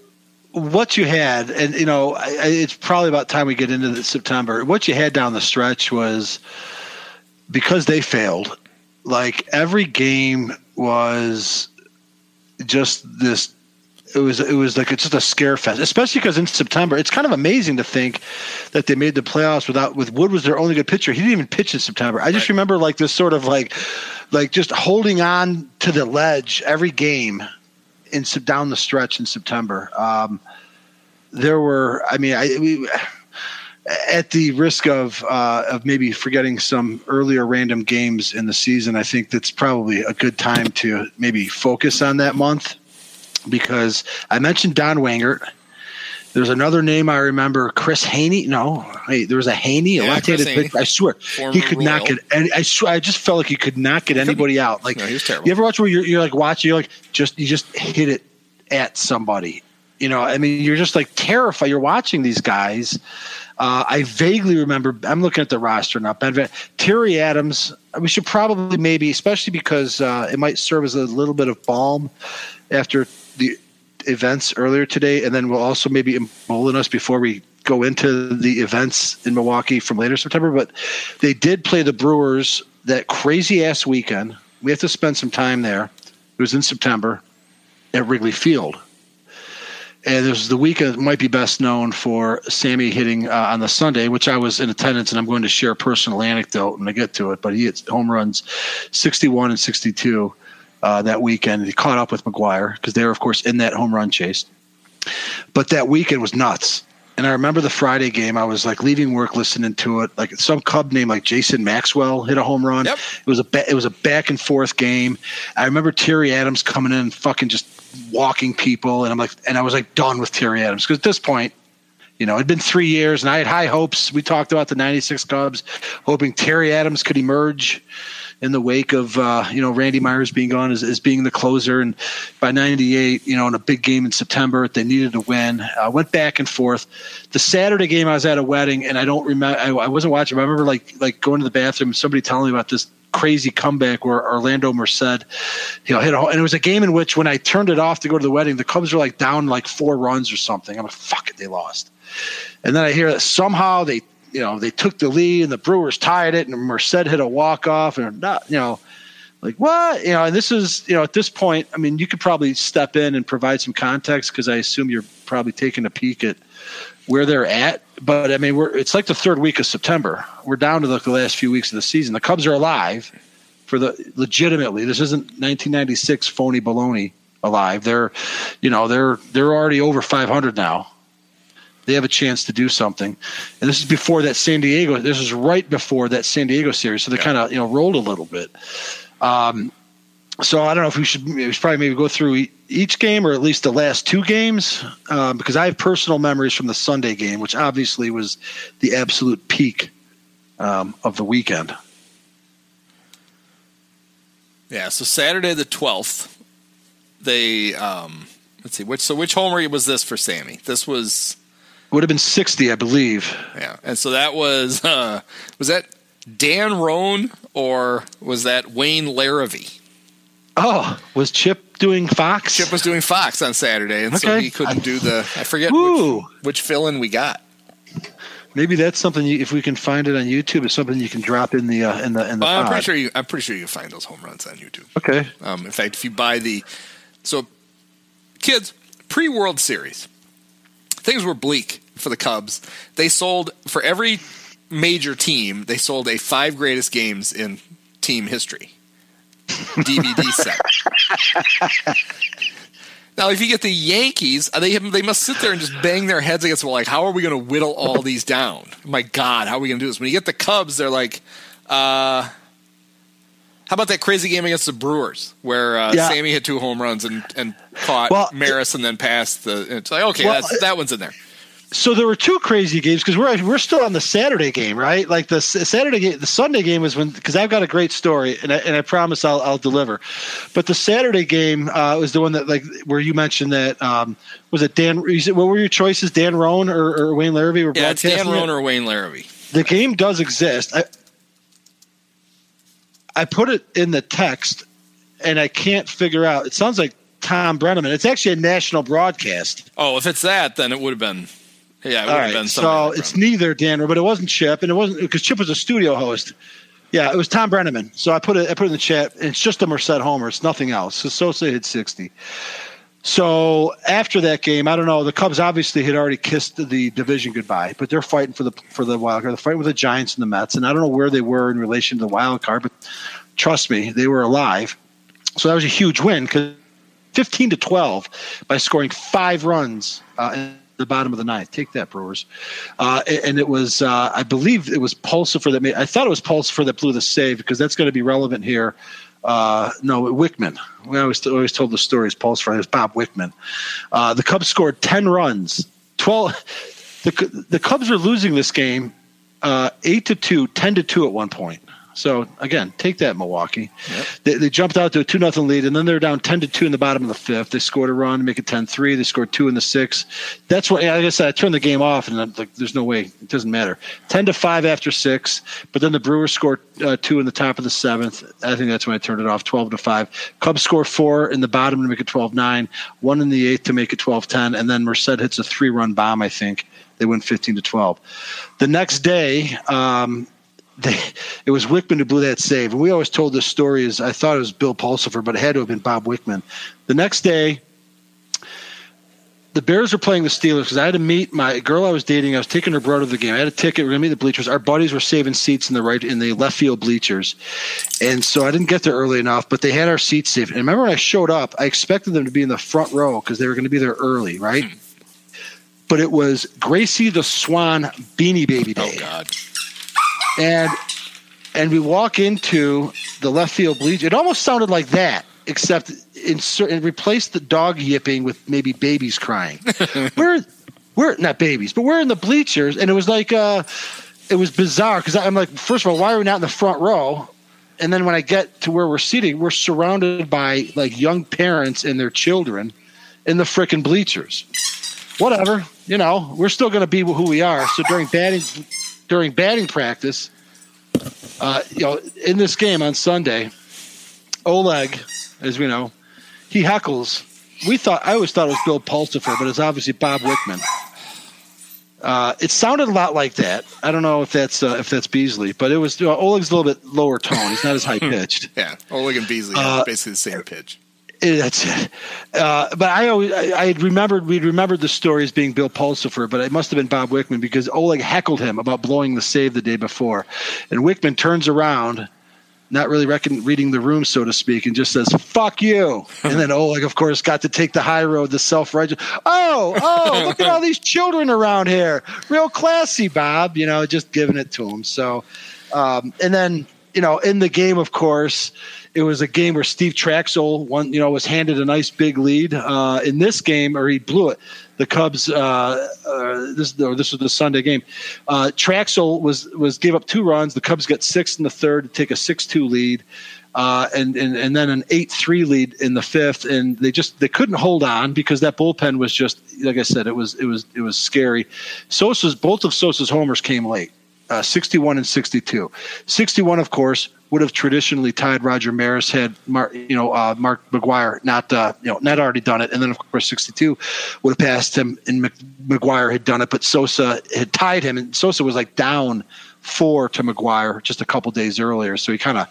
He kind of caught up to him, and I just remember sitting in the bleachers, like going up to the like going to, to, on a beer run to the back row, and looking down onto Waveland and seeing like the people. I'd never seen that before in my life. Just it was just because they were trying to, of course, collect a bunch of weirdos trying to collect the uh, Sosa's piece of history. Uh, but more importantly for me, Andy, as a Cubs fan, you know, as excited as I as I found Sosa's pursuit of history to be is the fact that the Cubs are in the middle of a, of a of a you know a playoff race, which was a rare thing by 1998, and I was far more obsessed with that. And uh, in spite of, or you know. It, what Sosa did was exciting more so because it kept the Cubs in the game and eventually I think tied the game. Uh, but the game, of course, ended on perfectly, just as if you could write it up, on Gracie the Swan Day, Yeah. because Beanie Babies were a very popular giveaway. I guess I didn't provide that context. Maybe young people might not know the reason there were so many children uh, and parents in the bleachers that day is because there was so much value being put on these Beanie Babies, uh, and even if it meant having to, you know, take your four-year-old to the bleachers, you do it so you could get that precious Beanie Well, Baby. And now, one of the things about that I want to talk about is um, I give I give ball hawks a lot of shit because they're I just think they're really weird. They're just going to stand out on the street during a game, not be able to see any of it, just hope you can get a ball. But on Gracie the Swan Day, they were they served a vital purpose because what would happen was people would take their kids in to get the kid. You had to be under a certain age, right, to get the swan. Yep. And they would take the kid and the swan, and they would just throw them over the back of the bleachers. And one of the ball hawks would catch the kid and the swan, and then they Oh. would. Yeah, isn't that what they did? That's what I would have done. Well, Isn't that what they may have until they I, I have pictures of like dozens of children just being thrown out of the back of the bleachers, and then drunks walking in to take their seats. Hey, thanks, kid. Enjoy the duck or whatever the fuck that thing is. It's a swat. Yeah, whatever. I don't care.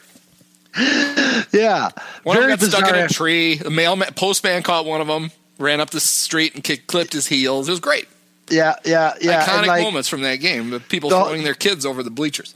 The whole incident unfortunately made us aware of certain like lifelong weirdos like Mo Mullins. You might remember that name, and like there was a big controversy because he was this much respected elder in whatever the social order was. He was no Mai Tai guy. on wave Nine, right.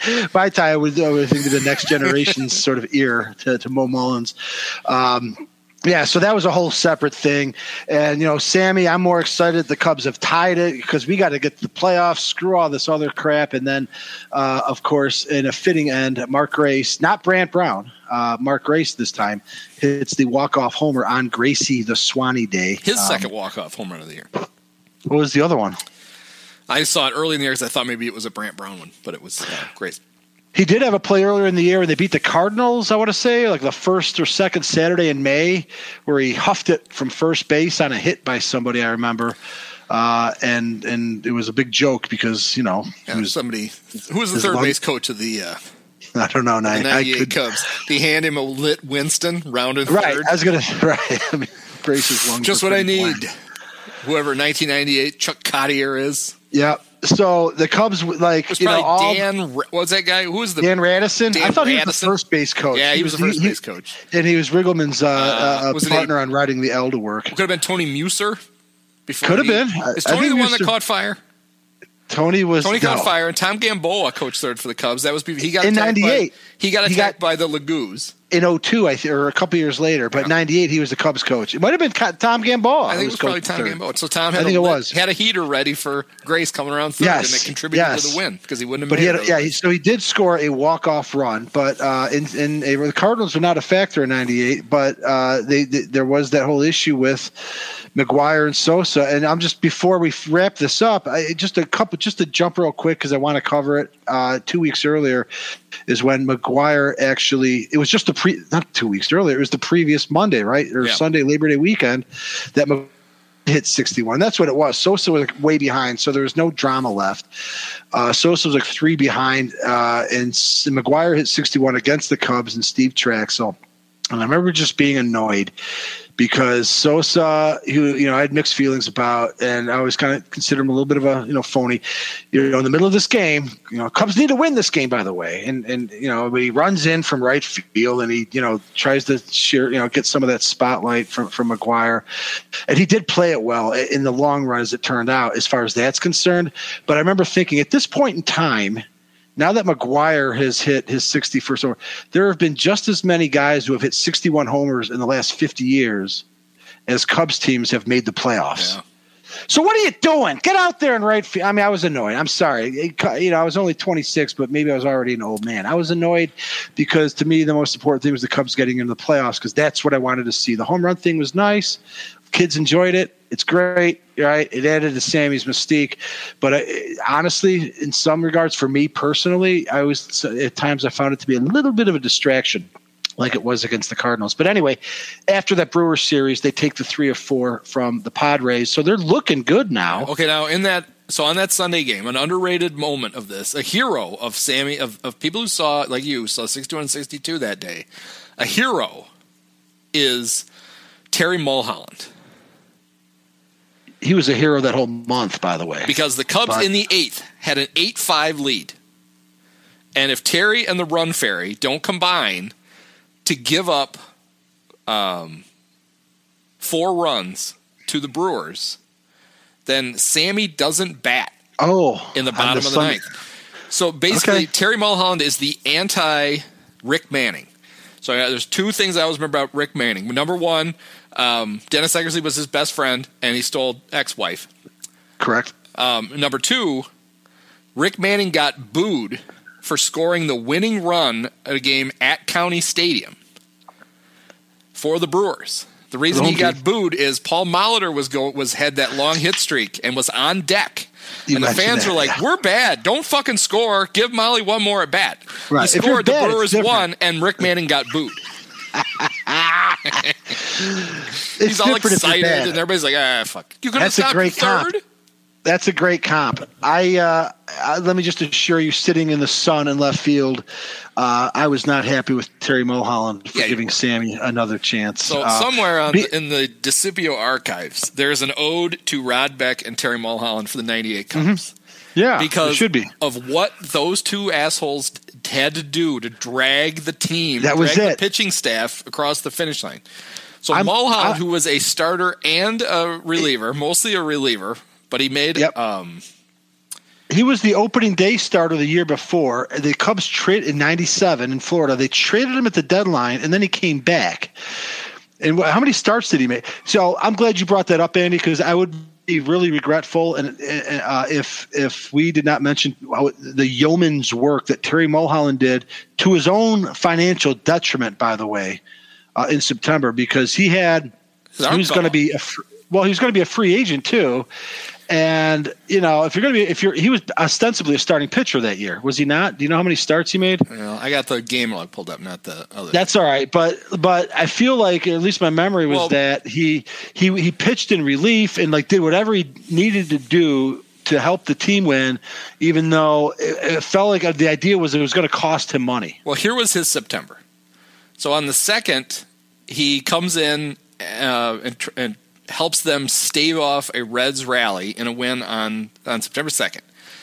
Then uh, three days later, he makes a start against Pittsburgh. Yeah, Then two days later, after he makes the start against Pittsburgh, he can't get through the fifth, but he only gives up one run. I'm sure they were like, "All right, that's that's enough." He threw 74 pitches. Uh, two days later, he makes a relief appearance against the Cardinals. The very next day, he makes another relief appearance against Pittsburgh. Two days later, he relieves against the Brewers. Then the, he pitches the next two days. So he pitches in all three games. They had nobody series. else. Right. Um, then on two days rest, so he's thrown he's thrown three days in a row. On two days rest, he threw he made a seven inning start against the Padres and beat him six to three. Thrown in a start. That's like who does that? Then he started So- against the Brewers on regular rest. Actually, gave him an extra day, and he he gave up one run in eight innings in a win.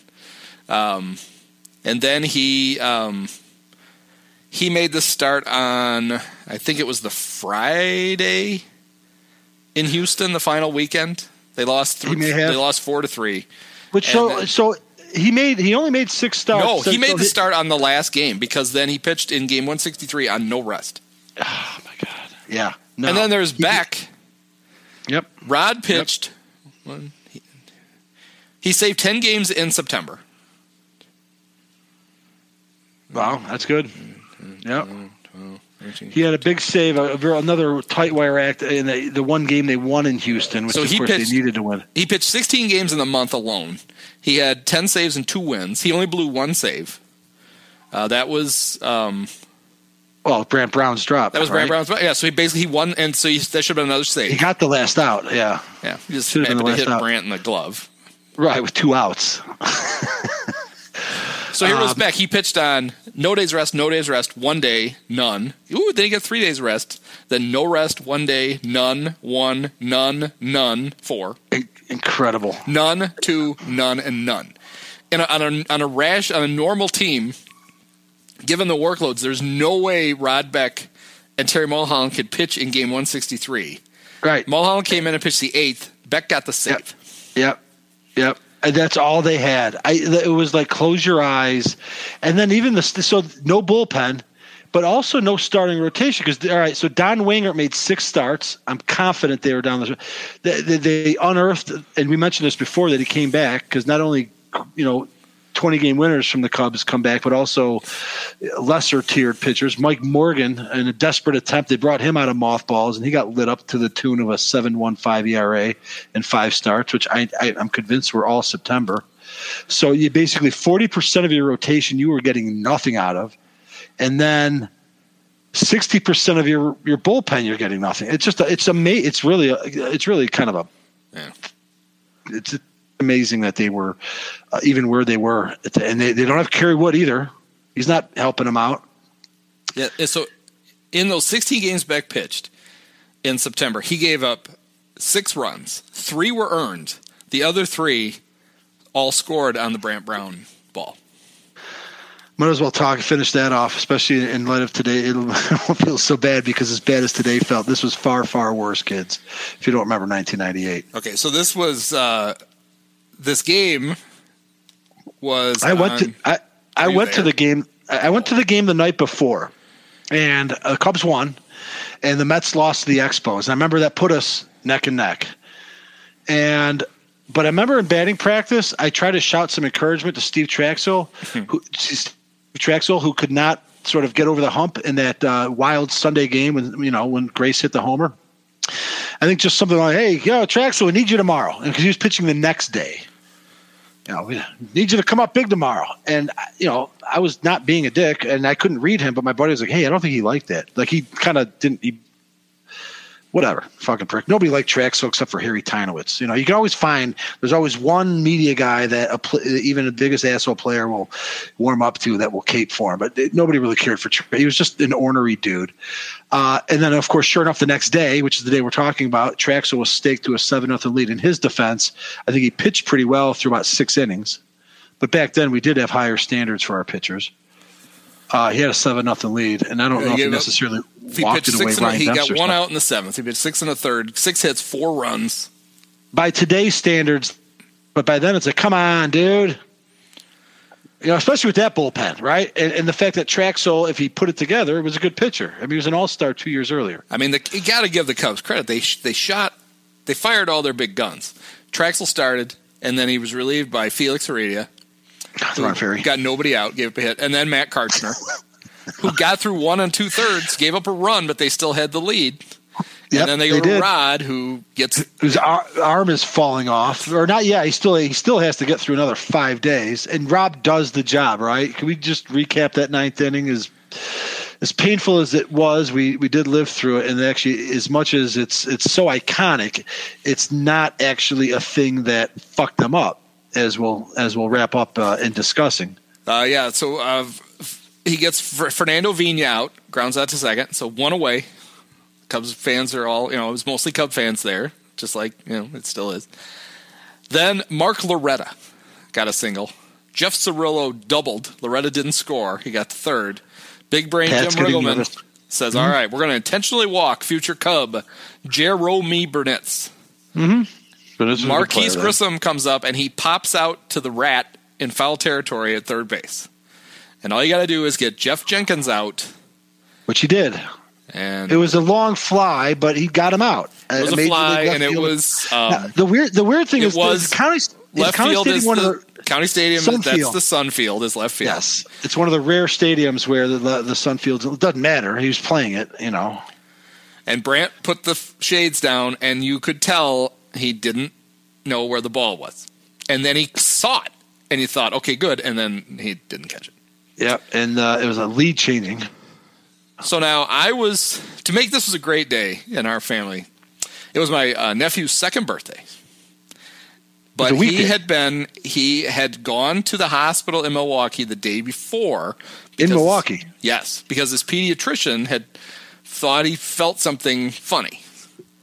And so I had gotten the call that morning that they had diagnosed my nephew, who's now a hearty 25 year old, whatever, six foot seven inches tall, with a Wilms tumor. He had a tumor on his kidney. He had cancer. They were going to have to take his kidney.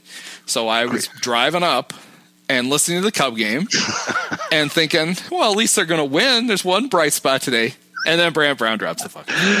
This is like the Kennedy moment. It all turned out fine. Ryan had to Right. have. He's still got a kidney. That's good. He's That's doing good. God, fine. God bless He Ryan. played college basketball. He's fine. And But- um, Brant Brown and the Cubs went to the playoffs. But uh, It- yeah, that was a. it, it- it is like the. Kennedy assassination. I think a lot of people know where they were. I similarly uh, didn't have. It wasn't quite as heavy. In fact, it was quite light. Um, I was working, but we were at a we were celebrating a work thing. I, I said it before. I was working for a.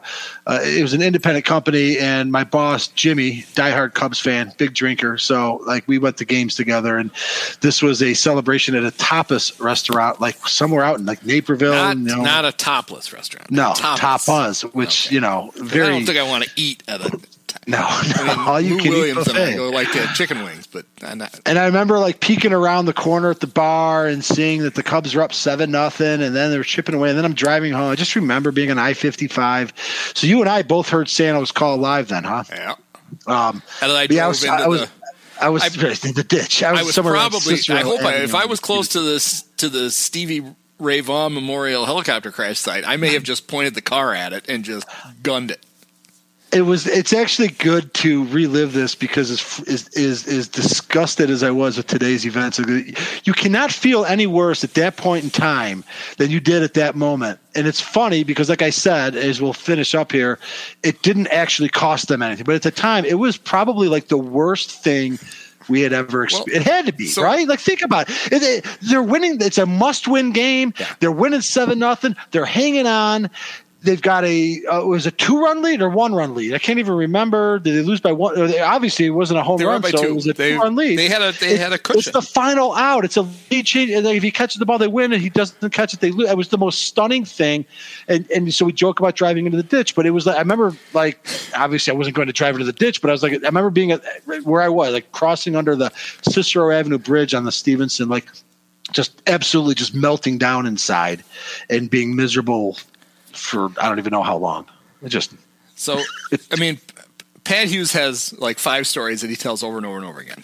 And but one of them, which I really enjoy, is he talks about the aftermath of that, and he says he, you know, he couldn't believe it. He's sitting in the, you know, he's sitting up there. Ron is still yelling, and then f- slowly everybody starts. The Cubs are, you know, the everybody's getting ready to make the trip back to. They actually they have to they have to fly to Houston. Yep. And he's he's Pat famously says, "I you know, I, after I packed all my stuff and got down there, he said I had the surreal experience of watching the manager of a baseball team who had just lost this gut wrenching game, consoling the color anal- the radio color analyst because Santo was so out of his mind. Jim Riggleman was was trying to pep Ron up that it was going to be okay. I know, and it's the great story. But I'm and I'm sorry to be a skull, but it also I use that as an indictment against Santo that he had Well, to thrust I mean, we- himself. And I mean, the players feel bad enough, and they got to like listen Well, to this. we talked about two-time loser on the '69 Cubs. We talked about last week, right? That he was for the longest time he was the best player not in the Hall of Fame. Well, part of the reason he wasn't in the Hall of Fame was he was an asshole. It's so demonstrative and just so like Other players hated him, and they Yeah. would and they talked him down to the writers, and that was part of the reason he couldn't Yeah. get enough support because he was a dick. They didn't like the heel clicks. They just didn't like a lot about Ron. He brought and- attention to himself. If, if I was a player on that team, I would be like, "Fuck you, dude. We we're the play. We lost the game. What do you get? Get your ass." I mean, I know Hughes tells that story to sort of endear Santo, and a lot of people eat it up. To me, again, call me a scold. I just see that as an indictment over just his sort of kind of a I don't know self-centered personality. That's harsh. I know. I've been attacked before for my hard hot takes on Ron Santo as a broadcaster because he is a Hall of Famer. But I'm like, that's ridiculous. They just lost a gut punch, and this guy's got to make a scene because how much it affects him. So It's- anyway, it's the it's the only call he's famous for. is him yelling "Oh no" it is over and over again. right. It is and, just so and it- guttural. it's funny because so we look. At, this is a Cub fan thing, right? Um, I just watched for whatever reason earlier early this morning. I saw this thing on Twitter. It was some Tito's vodka sponsored thing, and it was all the AM one thousand guys telling like their like iconic Chicago sports fan memory. And both Tom Waddle and Kaplan talked about Game Seven in Cleveland okay. And both of them go on and on about Waddle kind of enjoying it because he's a Reds fan, but still he was glad the Cubs won. But he liked the fact that the Cub fans got tortured one last time by Rajay Davis, and Mm-hmm. Kaplan's still almost inconsolable that that ever happened. To me, I don't understand why anybody cares anymore. I didn't No. care. What an hour and a half later. No. In fact, the Oh. Rajay Davis thing. Now you watch it and you're like, "Ha ha! Look, the Cubs were." Right. th- that's the kind of thing the Cubs could never overcome ever, Well, and they did. But we've Cub fans still wallow in it, and they wallow in this stupid Brant Brown thing. And like you said, they still went to the playoffs. That's right. It didn't cost them anything. and that's probably because of Santo. Really, if you think about it, Yeah, right? because people like to play that. because the play itself. Because now, now here's the fun, and I know you know this, but this is an obscure fact. They go to Houston, and I don't know how many. You know, they're they, if they win out, they're okay. They probably still need help. I want to point out too, the Cubs had gotten swept at home by the Reds the previous week, and the Reds sucked. So uh, it didn't help. They lost six out of their last eight. Not the Uh, not the Austin. Kearns. That was Well, that they'd Kearns- save that they'd save that for four No. years later, five years. right. It's well before. So the Reds right? the Reds screwing up their season late was a thing. Yeah, and I remember too, like it always kind of bothered. Like they made a big show because Sosa had hit six. It was after Sosa's 61st homer, and they did a big show on, on presenting. And I was that rubbed me a little bit because again, can we put these festivities till after the season? We're trying to make the playoffs. I just felt a little bit of a dis- distraction. That was when Sammy stood up. Uh, this is a game I was at. It was like baseball been bitty. He really knew how to play to the crowd. I got to give him credit. But baseball been bitty bitty good to me. He basically just rehashed Garrett Morris's uh, Chico Escuela from Saturday Night Live, and everyone ate it up because Sammy at that point kind of knew how to play to the crowd. Just a little distracting because the Cubs were in the midst of pissing away a three-game set against the Reds. But after the Brant Brown drop, um, I don't know where they're at, but they're alive. They go into Houston, who is already made the playoffs, probably but doesn't have much incentive to win unless there's home field. But on that Friday night in Houston, in center field, in a dome, some sort of mysterious black bird started circling Brant Brown's head. It attacked him. I mean, that's what we should talk about more than Brant Brown dropping the ball. Is like, how did that happen? Talk about Or being cursed. People talking about the black cat. No, this like was a nobody could have engineered that. You're inside. It's a black bird. This guy just dropped the ball, and it was like swirling around his head. Well, and I, at the time, we all thought it was that Santo had just thrown his toupee at him. Like that's quite a throw, Ron. Oh wait, that thing's swooping. Bizarre. Yes. Yeah, They I've told that- people that I just kind of shared that. Oh, remember the People next forget remember that. the next day Brant Brown got attacked by the bird, and they're like, Yeah, "What?" indoors. Like, Right. A like black Cub, bird. like real diehard Cub fans who literally don't remember that. Like, how could you forget that? In some way it, you, you almost have to remember that as a corollary to him dropping the ball. And uh, so again it's like well, how do you even if you reject all of like the superstition of the black cat and the 69 cut i remember watching that just like getting a kind of a, a sick a queasy feeling in my stomach like oh that's you know i try to be rational a res, you know a not superstitious human being. Like that's uh that's not good and they lost that game. So like the whole week was tense, but they and then they pull out the Saturday game where Beck, you know, was absolutely on fumes. Uh, again, pitches into trouble, and and and he had to get a put out at first that they barely beat the runner to the bag, and they hold on. And then the Sunday game was tense. Mulholland started, and then they lose it, they and you think the a, season might be over. They lost that on a walk off, and you thought, all right, they're fucked and we've talked about this at length. But that's uh, not the walk off that anybody remembers. They no. don't remember. Who, I, honestly, I don't remember who hit, who beat them. It was. I don't either. The great Richard Hidalgo, a sac fly that scored Jurassic Carl Everett. Carl had tripled with two outs. And then I remember flipping on the Bears game, and I think the Bears were already like 0 and 4. yeah. You know, because they were 0 and 7 the year before, and then they went like 0 and 3 or 0 and 4, or maybe they won their first game that year. They might have beaten Charlie Batch of the Lions, but and then within minutes, like with, you know, you turn on the Bears game, like, oh, geez, that's not much better. I'm not going to look forward to the Bears. And then you find out that Neifi Perez hits a the home run for Rob. The players walked into the clubhouse, and on the TV in the clubhouse Neifi was hitting the home run that yeah. was beating the Giants and meant that the Cubs would be hosting because they'd already done all the coin flips. They knew they were. Yep. They knew if it was the Giants, they're going to be at home, and yep. then they were there were no. They didn't do any pre-sales for that, right?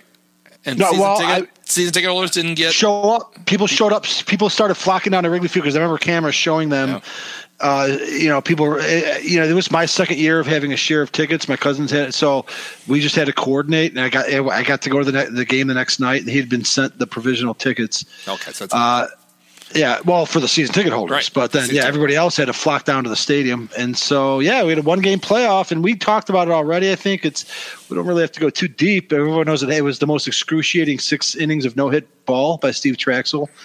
Um, Gaetti hit a big homer. Matt Mieske, we'd be remiss if yep.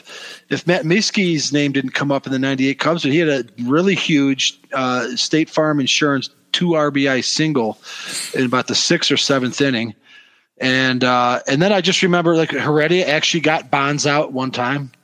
You know, Bonds was starting to. He wasn't quite full Baroid because Sammy. You know, it was actually Sammy and McGwire that would kind of inspire him to up it a level. Uh, Bonds did come in against Mulholland eighth and scare the hell out of us with the bases loaded by just hitting a rope to the wall that Sosa caught, and that made it, I think, a one-run game. But they held on, and uh, Rod Beck, uh, retired former Cub prospect and future Cub broadcaster Joe Carter in his final major league at bat for the out. Grace, probably the only member of the 98 Cubs who had been on the 89 Cubs, makes the uh, final put out. Now, there was another 89 Cub who played in the game and got a hit. But for the Giants? Yep. Oh shit. Uh, my, my, favorite Cub. Oh, Don Dunston? Shawon Dunston. Oh shit! All right. Um, Sorry, Shawon. So one of the weird things you, you, think about it now. You think about these extra games, and you think, all right, well, it's like the wild card playing game. No, this is technically a regular season game. So if Sammy Correct. had hit five, well, how many homers did he need? uh, he finished with sixty six. Yeah, if he hit five homers in the game, he would have passed McGwire. Yep, yep, yep. yep, um, yep. But the other thing was you played with the ridiculous forty man rosters. So the Giants used six pitchers. Oh, and so the Cubs. Oh. There were twelve pitchers in the game because you could. Oh, um, that's right. You don't have a player playoff, it was just as nuts. Everybody play. Everybody pretty much played. Yep. Well, when you mentioned it, like Mulholland on zero days rest. Uh, Trachsel started. Um, Tapani was Tapani got in the game too on a couple days rest. I think Mark Clark was probably the only guy that didn't start, and that's the reason why he was deemed why, yeah, the game one he got starter. The, he got the honor of being the game one starter because he was the only starting pitcher that was left. So are we sure Clark didn't start the uh, the last game of the season? It had to have been. No, he started the Saturday. Yeah. Shows you what a badass Terry Mulholland is. Yeah. Clark starts Saturday. Oh, I can't go on Monday, but Mulholland, who does start Sunday, comes in again because he was so awesome. Yeah, Tapani pitched the eighth, and not well. He gave up. He gave up those two runs. And Yeah. then it's fitting that the final three outs were gotten by Mulholland and Beck. And but not to diss on Tapani because they're going to move into the playoffs. It's a quick one, not not the D. 89 playoffs were, which were far more, you know, uh, sad and poignant. Uh, this was a quick one. However, there was a point where we thought the Cubs might pull off an upset for the ages. They lose game one. Clark, you know, pitched okay. I think at one point Mi- Michael Tucker maybe hit a grand slam, future Cub in the late innings. Didn't matter. Smoltz pretty much shut him down. You know, uh, but game two, Tapani, in a heroic effort, took a shutout, a one nothing shutout into the ninth inning, and the one run, of course, being driven in by uh, weak hitting catcher Scott Servais in his uh, penultimate game as a Cub. And uh, Tapani had one out and faced uh, Braves All Star catcher Javy Lopez, who deposited into the left field bleachers. Game tied, and uh. Uh, the, I don't remember how they won it in, in extras. Doesn't matter. Uh, once they tied it, you kind of felt it, and then again, I got to go to the the next game. The Cubs. We have to mention this. Kerry Wood was on the sidelines for a month. Yep. They're down two nothing to the basically the Yankees of the National League, and decide it's a good idea to have him start. And he was valiant. He pitched well. Maddux hit one off the wall, but it was a it was a Wood Maddux game, so it was really kind of painful if you're a Cubs fan because the last time a, a playoff game had been played in Wrigley Field, uh, or you know Maddux had pitched two out of three games, playoff games in Wrigley Field, nine years apart. Game one of '89, and then this game it was the only playoff game in '98. Uh, he just kept the Cubs pinned down. Wood was valiant but lost, and probably and obviously shouldn't have been pitching in retrospect because he wouldn't throw another pitch for about it 19 months, which we covered at length Cubs last like, week. right, your your elbow ligament is hanging on by a thread. Let's see if we can finish that off right now on national TV.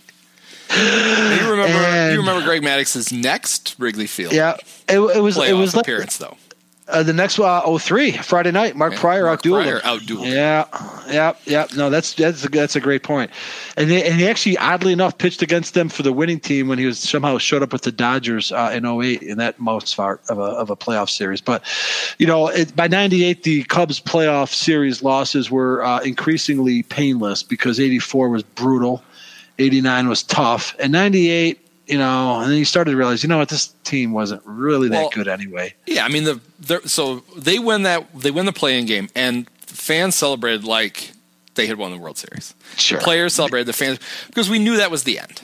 And it was on the field. They hadn't won. Yeah. A, they hadn't clinched a It was, playoff it was fun. 60 We all cel- and that was part of the reason everybody wanted to win that game so much because they we wanted them to take something out of that season, That's right. Not just they- a yeah. near miss. Sammy didn't.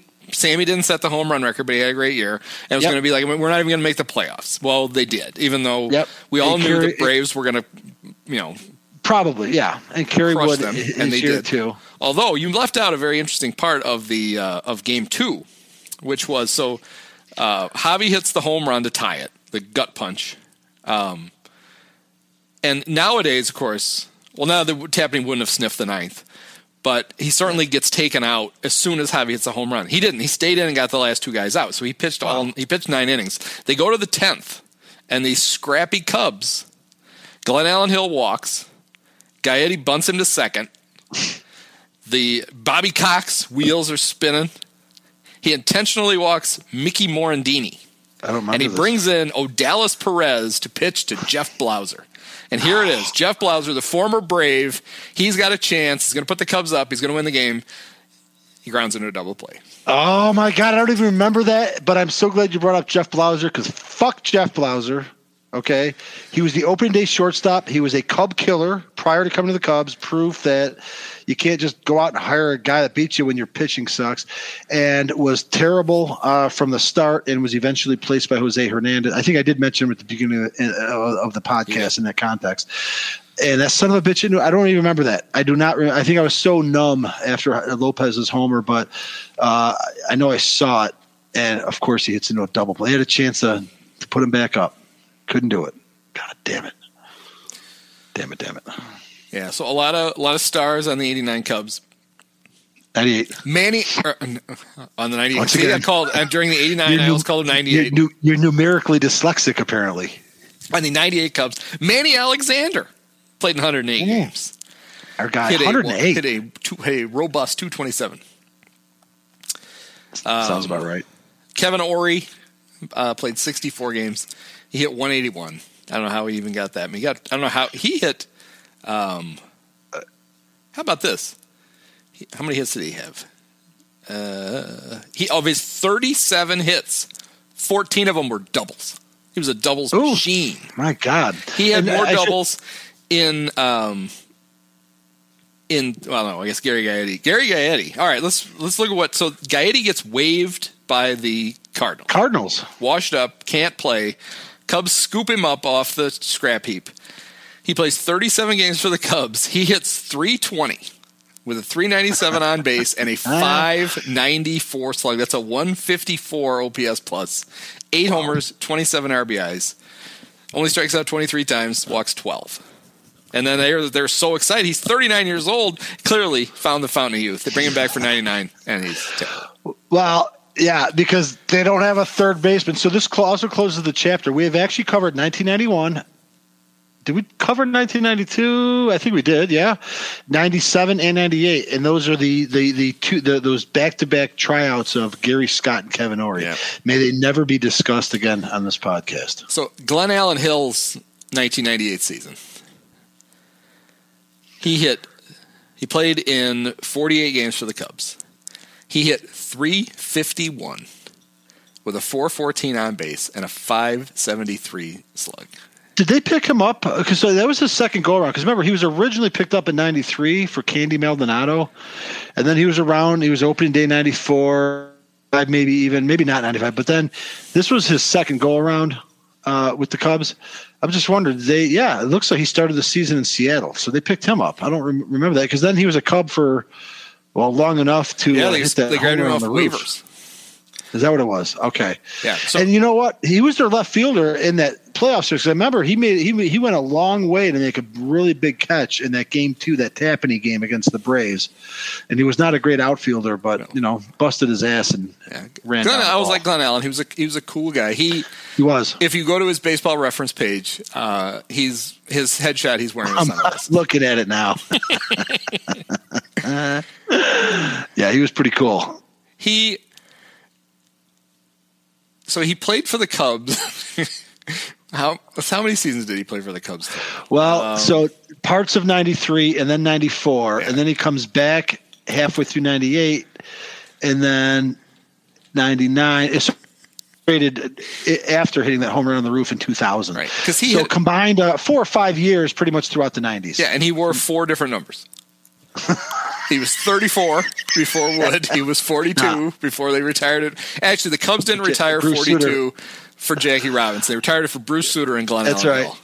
Uh, he wore four, and then six is the number I remember him in the most. Okay.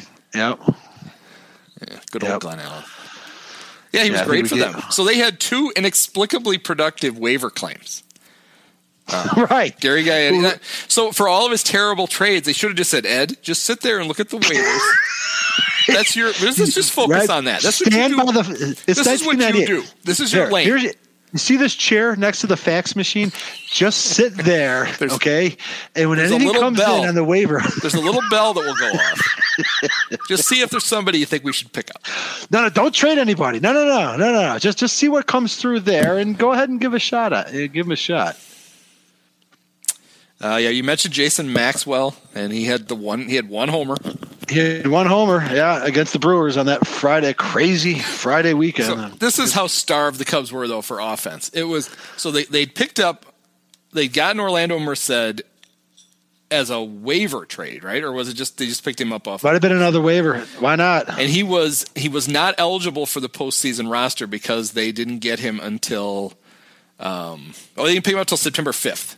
The the Red Sox had released him, and they picked him. up. Okay. so he could finish the Because season with back, back then, that was the rule. That's not the rule now. You could make you could be on the playoff roster, but if you're not on the roster, then it's September first, right? You couldn't be on well, he wouldn't. He, on- even now, he wouldn't have because you you have to at least be in the a organization. 40, a 40 man. That's right. That's right. So he sorry. he would not have been able to have uh, have played the great Orlando Merced.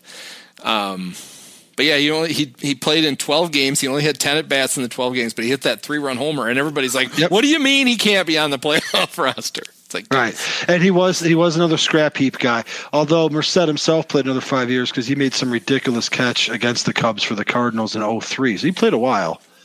He felt old in '98. He was only 30, 30 Was it He the Astros? the My bad. in 03, yeah. In 03, yeah. He made Yeah, some he played for the ridiculous catches. Expos in '99. Then he, he was he was gone in the wilderness for a year, and then he played Okay. three more years with the. Um, He's the he's one of those guys that felt like an old guy, but I look at it in '98. But I look at it and he was only 31. But he just wasn't that good, I guess. you may have been thinking of another Orlando. Were you thinking of Orlando Palmeiro? Oh no, I wasn't. But He was- thank you.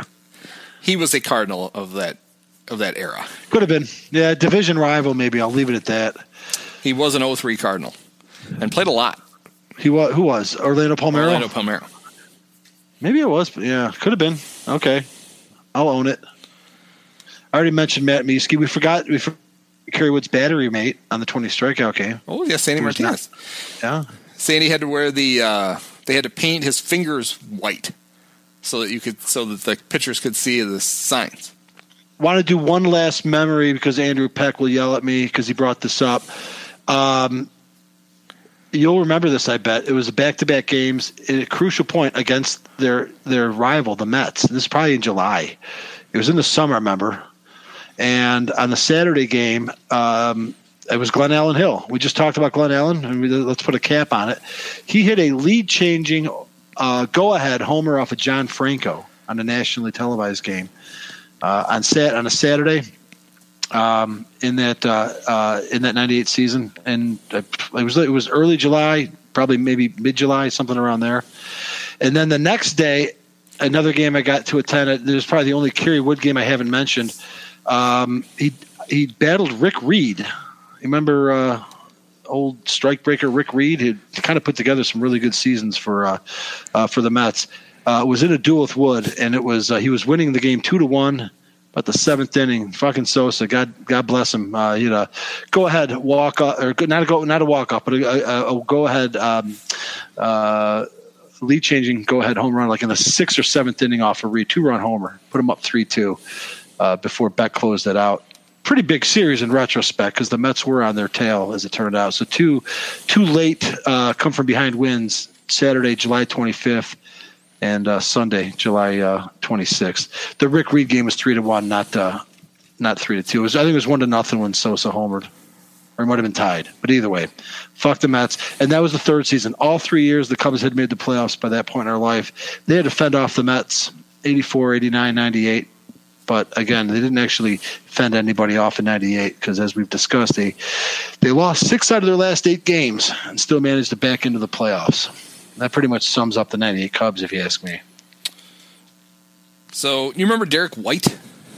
I remember that Derek White's only home run came against the White Sox Yep, during that that year in the, Yep. in the Saturday game. Yep. It's funny they have him on Baseball Reference. They have him listed that year as the Cubs DH. he DH'd once. Did they really? That's what he's listed as DH. So he did play left field a couple times. Yeah, Um, I just I remember briefly. I just I remember him just games. for that. I just remember I remember him just for that homer against the White Sox in that Saturday game. Ball went over our head in the left field bleachers. Yeah, so the Cub bullpen uh, that year uh, had we talked about Terry Adams, um, Marc Pisciotta. Yeah, he came up in '97. Was this Bad. was this Bob Patterson's second stint? No, I think he had been on the team continuously since they first came aboard. in 95. I think he got cut early that year. Oh, yeah. I don't think he was around. Yep. I don't think he was around the team. Uh, He he he shouldn't have been. Well, he no, pitched in 33 Haynes. games. He had a 7.52 ERA. So yeah, well, he still might have been preferred. should have kept him around. Just to, remember, he he fixed everybody's gloves. That's right, Stitch, Stitch Patterson. But he might have been a about, like I said, when you watch games in September, you just closed your eyes when half the rotation, half the bullpen was pitching. It was just awful. One of Tony La Russa's favorite pitchers pitched eight games for the Cubs that year, and he was 40 years old. And I'm sure he went on to pitch for the Oh, Cardinals I know after who that. Tony Fawcett. Tony Fossas. Yeah. Tony My God. Yeah, he was old then. Yep, Tony Fossil. God, they had nothing. He only pitched one, win? he only pitched one more year. He pitched um, yeah, he pitched with the Cardinals from he actually predated Tony. He was there in 95 and then he was there 96 and 97.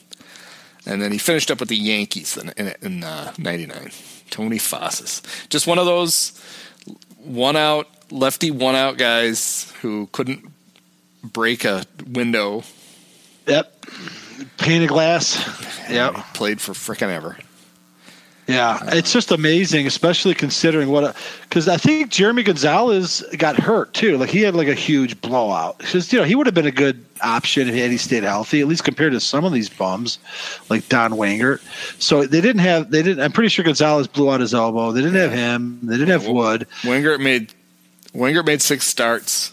Mike Oh, Morgan Mike sure. Morgan made five. Uh, it was just dreadful. that was it. So the Cubs only used, even with Wood and Gonzalez getting hurt, the only starting pitchers they used were their original five plus Mulholland for six, Morgan for 5 and Winger for Uh-huh. Yep, six. yep. That was it. Well, God bless the troika of Kevin Tapani, Mark Clark, and Steve Trachsel, I guess. They were serviceable. I guess that's all it took. That, an ungodly amount of home runs from Sammy Sosa. Uh, I mean, they won 90 games. I'm still trying to figure out how. I mean, they weren't bad, but they weren't really that good. And so, So we probably They- people always give a shit. Although, like I said, I, you know, get your own podcast. You want to do this? Like we don't give the stars enough attention. So, um, Sammy wins the MVP that year, which was doubly sweet because it meant that Mark, Mark McGwire didn't. yeah, Cardinals didn't go to the playoffs, bitches. Um, He led the league. He didn't lead the league in home runs, obviously. And Sammy famously hit 60 home runs three times and did, never led the league Never led the league. any of the times he hit 60, but he did lead the league when he hit 50 in Right. 2000 and 49 in 2002. right. it's a great stat. Great factoid. So he say. led the league in runs with 134. He led the league in RBI with a 158. He led the league in strikeouts for the second of three straight years, 171. He was he was very consistent, 174, 171, 171. Yeah. And he led the league in total bases with 416. But he had 308. He had uh, he'd never in a full season hit better than uh, 273.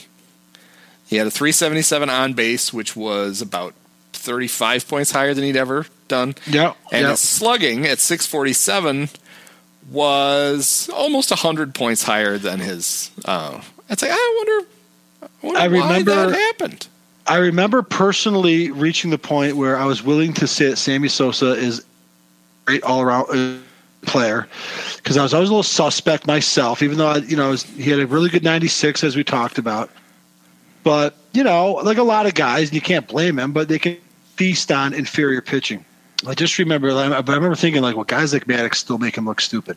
But I remember the Friday Memorial Day in 1998, uh, the Friday, early on in that 10 game winning streak because they swept the Braves. Wait, no, it might have been uh, that might have been early. It might have been different time because I think this was in Atlanta. They swept the Braves at home. But anyway, it's a Friday night. It was pretty sure it was Memorial Day weekend, and Maddux was pitching. And I remember like listening to the Pat Hughes' call, and Sosa took him yard, and I was like flabbergasted because Maddux was at his peak, and Sosa was doing really good stuff. But again, you, you didn't really have a lot of confidence in him taking. What was uh, the score? Was it close when Sammy hit the home run? No, it was early in the game. It was early in the game, so it mattered, Right, It because you know the famous. which is bullshit. Because nobody hit more freaking walk offs than that guy. I guarantee. No, you. the the famous story about Maddux was that he oh he sorry. gave up a home run to Jeff Bagwell. The um, the Braves were up like eight nothing, and he gave up a home run to Bagwell, and it was a bomb. And um, one of his teammates asked him about it. He's like, "Oh, it's a tough pitch to Bagwell." He's like, "What do you mean? I threw it exactly where I wanted." Yeah, And they're like, "What?" And he's like, "Hitters only remember what they hit." He goes, "The next twenty times he faces me, he's going to look for a pitch right there, and I'm never going to throw him one." He basically When- just said, "All right, hit this as far as you fucking can. I don't care. It'll it'll serve me better." I, I know we're running long, but I have to share this. When Maddux came back to the Cubs in 04, and I remember watching this when it happened, uh, Vladimir Guerrero's first year in the Angels, and it was an interleague game on a Friday night, and Maddux had Guerrero uh, on a 2-2 count, and he threw a pitch that the umpire blew. Yep. And then Guerrero hit one off the wall. And then, like a year later, I read an article, and Maddux was talking about that. And, he's, and I remember he said that I was setting Guerrero up for that pitch for three years. He, He was got- so pissed. Greg got Greg got visibly angry on the mound when it happened, and it never happened. Is that right? So you remember that? Yes, and Todd Hollandsworth always told that story. That he said, and I think it was even longer than three years. It was something like it was like six or seven years. And he goes, "I've been setting that son of a bitch up for that pitch for six years, and the ump blew it." Yeah. yeah. That's the kind, and you know, you hear the stories about. And I would love for Greggy to write a book someday, but he does. He seems to show no inclination to want to. But No, it was you know, like when bad. he he call, he called a Frank Kinsey. Was it a shutout? He called all the Uh, pitches from the dugout. when he was when they were playing. really? Yes, they had a 90 system set up. 92. 92 They had a system yeah. set up where the catcher would look into the dugout and Maddux would basically give him the sign. And Okay. nobody knew nobody knew they were doing it. And Maddux called Maddux called the shutout. Uh, he famously would at times sit on the bench and tell a player to move. He's like, "You're going to want to scoot over." And the next pitch, a ball would get fouled into the dugout and hit right where because he knew what he knew the batter and he knew where the pitch was supposed to go. And he's like, he's oh, going to be late. He's going to hit it right into the dugout. And he would tell a guy to move, and the ball would hit the spot where the guy left. Wow. I mean, he's got a million. Actually, what you need is somebody to write a book about him because he won't talk about any of that stuff. It- You got to interview. shame. There should be a book where people just tell Greg Maddux stories because it's the only way to get all that stuff out. Because Greg's he's busy golfing. He could give a shit. Right. Yeah, and it's not that he's dull like like Ryno. He, like they're both reticent, but I think Maddux is actually interesting. Maddux has Um, an actual person, a fully formed personality. Yeah, I think he's, actually. Well, really I think he's actually like he's intelligent. And I think and he's and and he's thoughtful. It's what made him, uh, you know, such obviously pure athleticism and and, and a commitment to staying conditioned was were the number the top factors. But his his cerebral approach to the game was just one of the another factor that you had to admire him for. And uh, yeah, it, yeah, you're right. You know, he's funny. You know, he's you know thoughtful and and whatnot. He just doesn't. He just chooses not to uh, not to reveal it. Well, and he also made a shitload of money, and all he ever, all he wanted to do was golf, and he's so he's not Right. he's not going to announce for somebody. He's not going to do any of that. He doesn't Yeah, even write a and- book, so he's not going to write a book. Right. Alex Uh, and- and the Pippen. whole- oh God! Don't get me started. Uh, save that. Save that for when you have Kelly Dwyer on next time. Sosa's homer is in the first inning, so I don't think. Do you think Maddux would actually risk giving No. up a lead and losing a game? No. It'd have to be in a low risk Sammy situation. must, so Sammy actually earned his, unlike Jeff Bagwell. Yes, He was just handed right. a home run because Bagwell sucked. But but I just, from that point, I remember thinking, no, man, I'm going to start defending Sammy to all the haters. He's a he's a legitimate hitter because eh, no long because he started laying off the outside breaking ball. He started taking pitches. His on base started going up. All that. It kind of maybe started happening in '96, but it really took off in '98. And then, of course, '98 can't even hold a candle to a season that we discussed previously. 2001 was stratospheric. So uh, this was kind of the beginning. I mean, it wasn't it wasn't a Barry Bonds number, but it was big. He got walked. He got intentionally walked 37 times in 2000. Yeah. I mean, think about the, the how they were struggling for offense in '98. He only got intentionally walked 14 times, and part of that was teams thought. Actually, Sammy's intentional walks were always going to be lower because you could basically say, "Fuck it, we're just going to walk him," but you could bounce pitches up and hope he would swing. He was well, that's it. That's the difference between '98 Sammy and 01. 01, He was fully formed as a. oh, but it's all because of Jeff Pentland. Oh yeah, Jeff Pentland Oh, is the one. It, he's he finally another- got through to Sammy. It didn't have anything to do with the fact that both with both Sammy and McGwire, they were both taking something that uh, basically it, not only it also improves your vision, but also your uh, quick twitch muscles to the point where thought- you don't have to make your decision as quick, and it somehow makes baseball easier. It's amazing. I th- you know, I was taking Flintstone vitamins all the time as a kid, and that didn't happen to me. So I don't know what you're talking about, Andy. Uh, the Jeff Pentland reference, I appreciate. I don't think we've mentioned Mickey Morandini enough, and Jeff Thomas over in uh, the the, dandy little glove man. Yes, Jeff Thomas will be on my ass, uh, and I can't remember anything in particular that Morandini did, but he was the finest second baseman that we had since Sandberg. Before he replaced Sandberg, actually, He had a mullet. and he was he was better than Sandberg of '97. He did have a mullet, and uh, yeah, he had a nice year for the Cubs, and he was you know one of the one of the catalysts. So, um, just yeah, cheers to cheers to cheers to the Mick. Yeah, the I guess to wrap this up, the '98 Cubs they were fun for a. It was uh, completely unexpected. They'd been so bad, it gave us a summer full of That's baseball right. that was fun. They also were, for the most part, um, a really fun bunch of guys. It- well, and just and then the individual performances of Wood and Sosa too. Yep, and then the group itself. You're right. They were they were fun. and um, so it made for a good summer. And then it was good because things went Right right back back- to terrible again. the next two years. I mean, we covered 2000 last week, and even by then, that 98 couldn't really last. It was back to being pretty depressing. Well, and we should give a little credit to uh, Jim Riggleman because the uh, what the Cubs won 88 games, I think. The 190 with the 190, benefit of an extra Pyth- game. Yes, with the extra game. Their Pythagorean theorem only had them at 85 wins. ah, Jim. Riggleman coached an extra. Actually, I'm surprised it's that high when you look at the pitching. I would think that that Pythagorean thing the computer would just start to smoke. Pythagorean record, right? It's yeah, like, oh, I mean, how do you win any games with this bunch? It's like, well, until we sa- until until we sat down tonight and pulled this up, I never quite appreciated to to what extreme they just had like gigantic holes in their rotation and their bullpen, and fr- frankly, their, their their lineup. I mean, we're talking about uh, of the seven or non-battery positions. You've got left field, third base, shortstop, guys that were not your starters. You know, basically, I don't even know who the opening day starter was in left field, but we know that uh, uh, uh, Kevin Orie and, and Jeff Blauser had been replaced by Gaetti and and, uh, and and Jose Hernandez, and you know, I think month- what, you know. what it says to me is the Cubs should fire David Ross today and and hire Jim Riggleman. bring it back. 'Cause he could bring take- back Riggs. He he could take the 2021 Cubs and work his 1998 magic on the pitching uh, staff.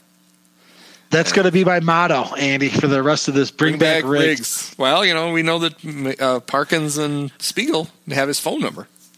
Oh, is that right? I didn't know that. Oh, cool. I mean, Oh, he, yeah, they- he managed as he managed as recently as like three or four. Right? He was the manager sort of before Dave Martinez, and why he kind of he was in there for Before uh, before Dave in Washington, before Dave and also Johnson.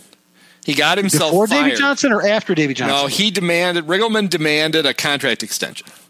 not very smart. And so he basically did a Don Zimmer.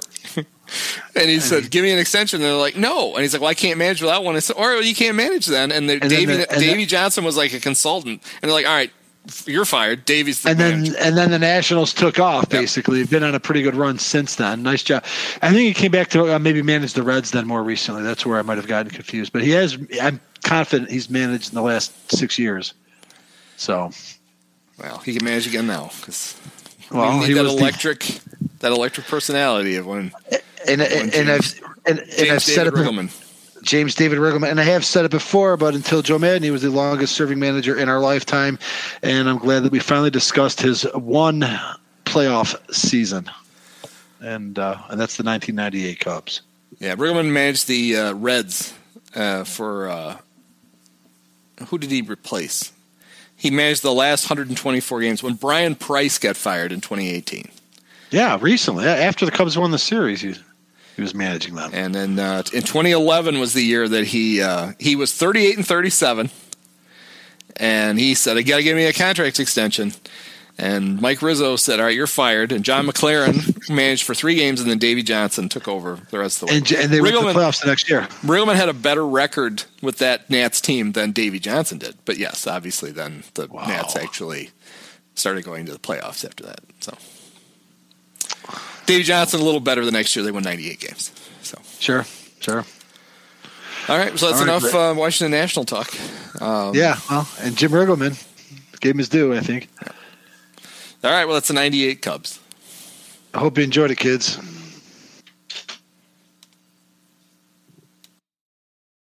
Many of us have herpes.